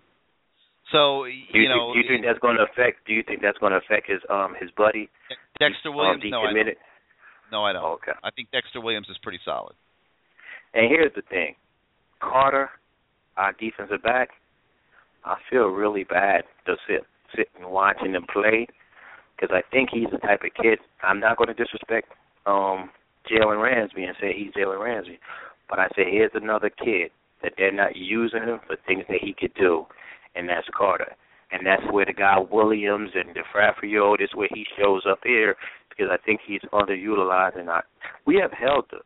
We could have put number 29 Helder right at the cornerback spot and moved Gunter to the safety spot for two or three plays. But you know what? We're never prepared for stuff like that. Only thing we're prepared to do is to go with the guys that we're prepared during the week, which is two or three guys. And then when we get caught, somebody get hurt, the other guys are never prepared to come on the field and perform. I am tired of it. Take it to Rutgers. Get out of Miami. All right. All right. Hey, uh, thanks for the call. Give us a call again next week. Sure. All right. Um, let's move on now to the 813. You're now live on CaneSport Live. How you doing, Gary? This is Andre from Tampa. Hey, what's up, Andre? What you got this week? Hey, uh, man, I I wish I was before the caller just talked to you. I was thinking the same way. It, you know, um, I always think that you know the coaches did a good job. They had a week to prepare for Florida State. This was their best chance to to beat Florida State because you know Florida State kind of is down this year. They don't have the talent, especially if you see two freshmen from Miami. Uh, oh, you know, uh, uh, Rudolph, whatever his name is, and uh, they on the field. So I felt that this was Golden best chance to beat Florida State. And I'll say this to the day I die. If Golden can't win the big games, he shouldn't be at Miami. It, it's just the bottom line to it. If he can't win the big games, he don't deserve to be at Miami. Well, I've well, right, done everything.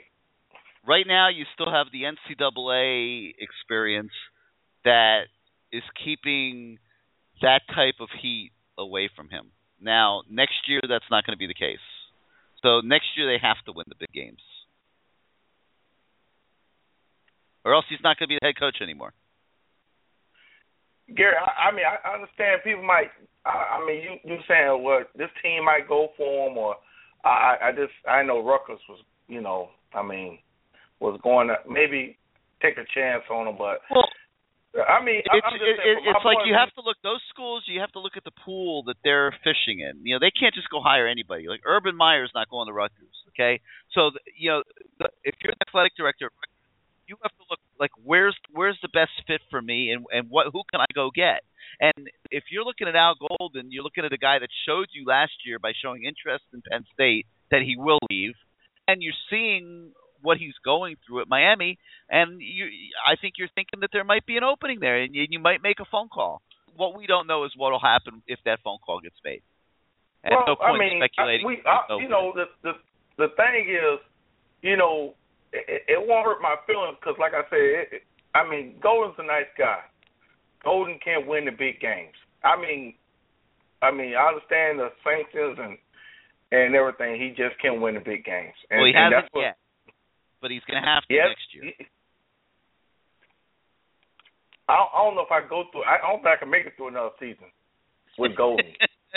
I, I, I mean, I, I'm just being honest. I, I don't think I can make another season. No, Uh, with, you're going to have to give. with the You're probably going to have to give him a chance. You're gonna you're gonna have to suck it up and and give him a chance. Uh, I, I don't know if my heart can take it. I mean, I, I, I don't. I mean, I'm, I'm throwing. You know, I'm throwing. I'm getting ready to throw my TV through the wall. Um, I mean, it, it just. You're having a, I, I you're mean, having a, but th- this having a. Sanford and Son moment, huh? Okay, it, it, the thing is, doing good in the first half. Um, I mean, Florida State went to a zone, wherever they went to, where they couldn't. I mean, I understand the fumbles, the drop, but we had a lot of three and outs, uh, plays that couldn't continue. Uh, number eight was a beast out there, but I mean, they You're playing you're playing a team that's won tw- wait, time out. Time out for a minute. You're playing a team that's won 26 straight games. I mean, everything's not going to go perfect. Yeah, but what I'm saying is, it, it, it just seemed like okay, the, the the first half and the second half. You know, this is a team you just say won 26. They they go make adjustment. They they go do something. That's where I look at Gold and say, okay, y'all, this is what they gonna try to come for. I'm looking over there. I'm I'm he's observing everything. He should observe everything they doing on the field. When his coaches get together and say, hey, look here, let's look for this. Let's look for them changing that defense up. Coley, this what we're going to may have to do. I mean, it, it's just things you must you must have in your mindset.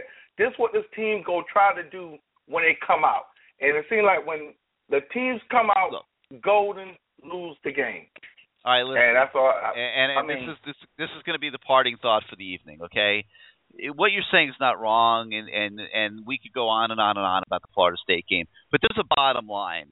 Okay, when it when it was nut crunching time in the Florida State game, there were three guys that were difference makers: Jameis Winston, Dalvin Cook, and Jalen Ramsey. And you want to know what the common you know you want to know what the common thing is with those three kids? They're all five star elite athletes who were recruited to go to Florida State.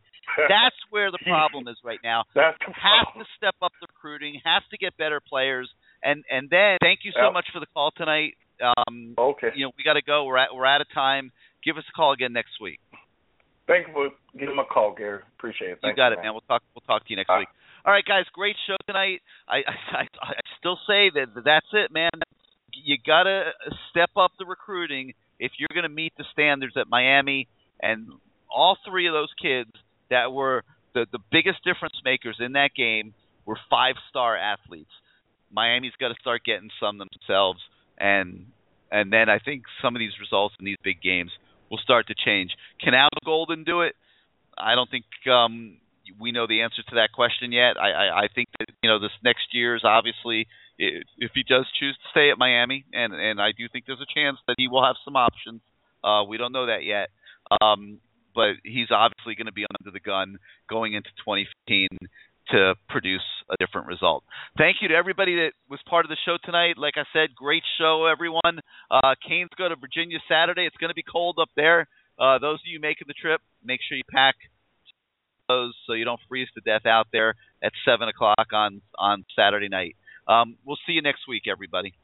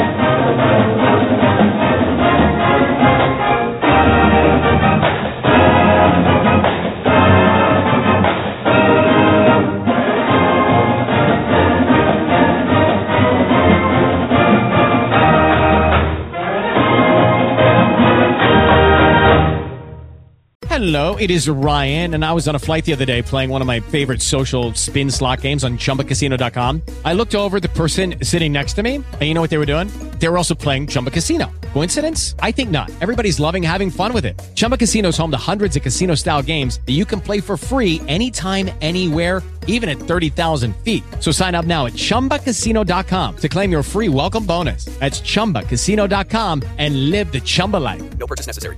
Group. Void prohibited by law. See terms and conditions. 18 plus.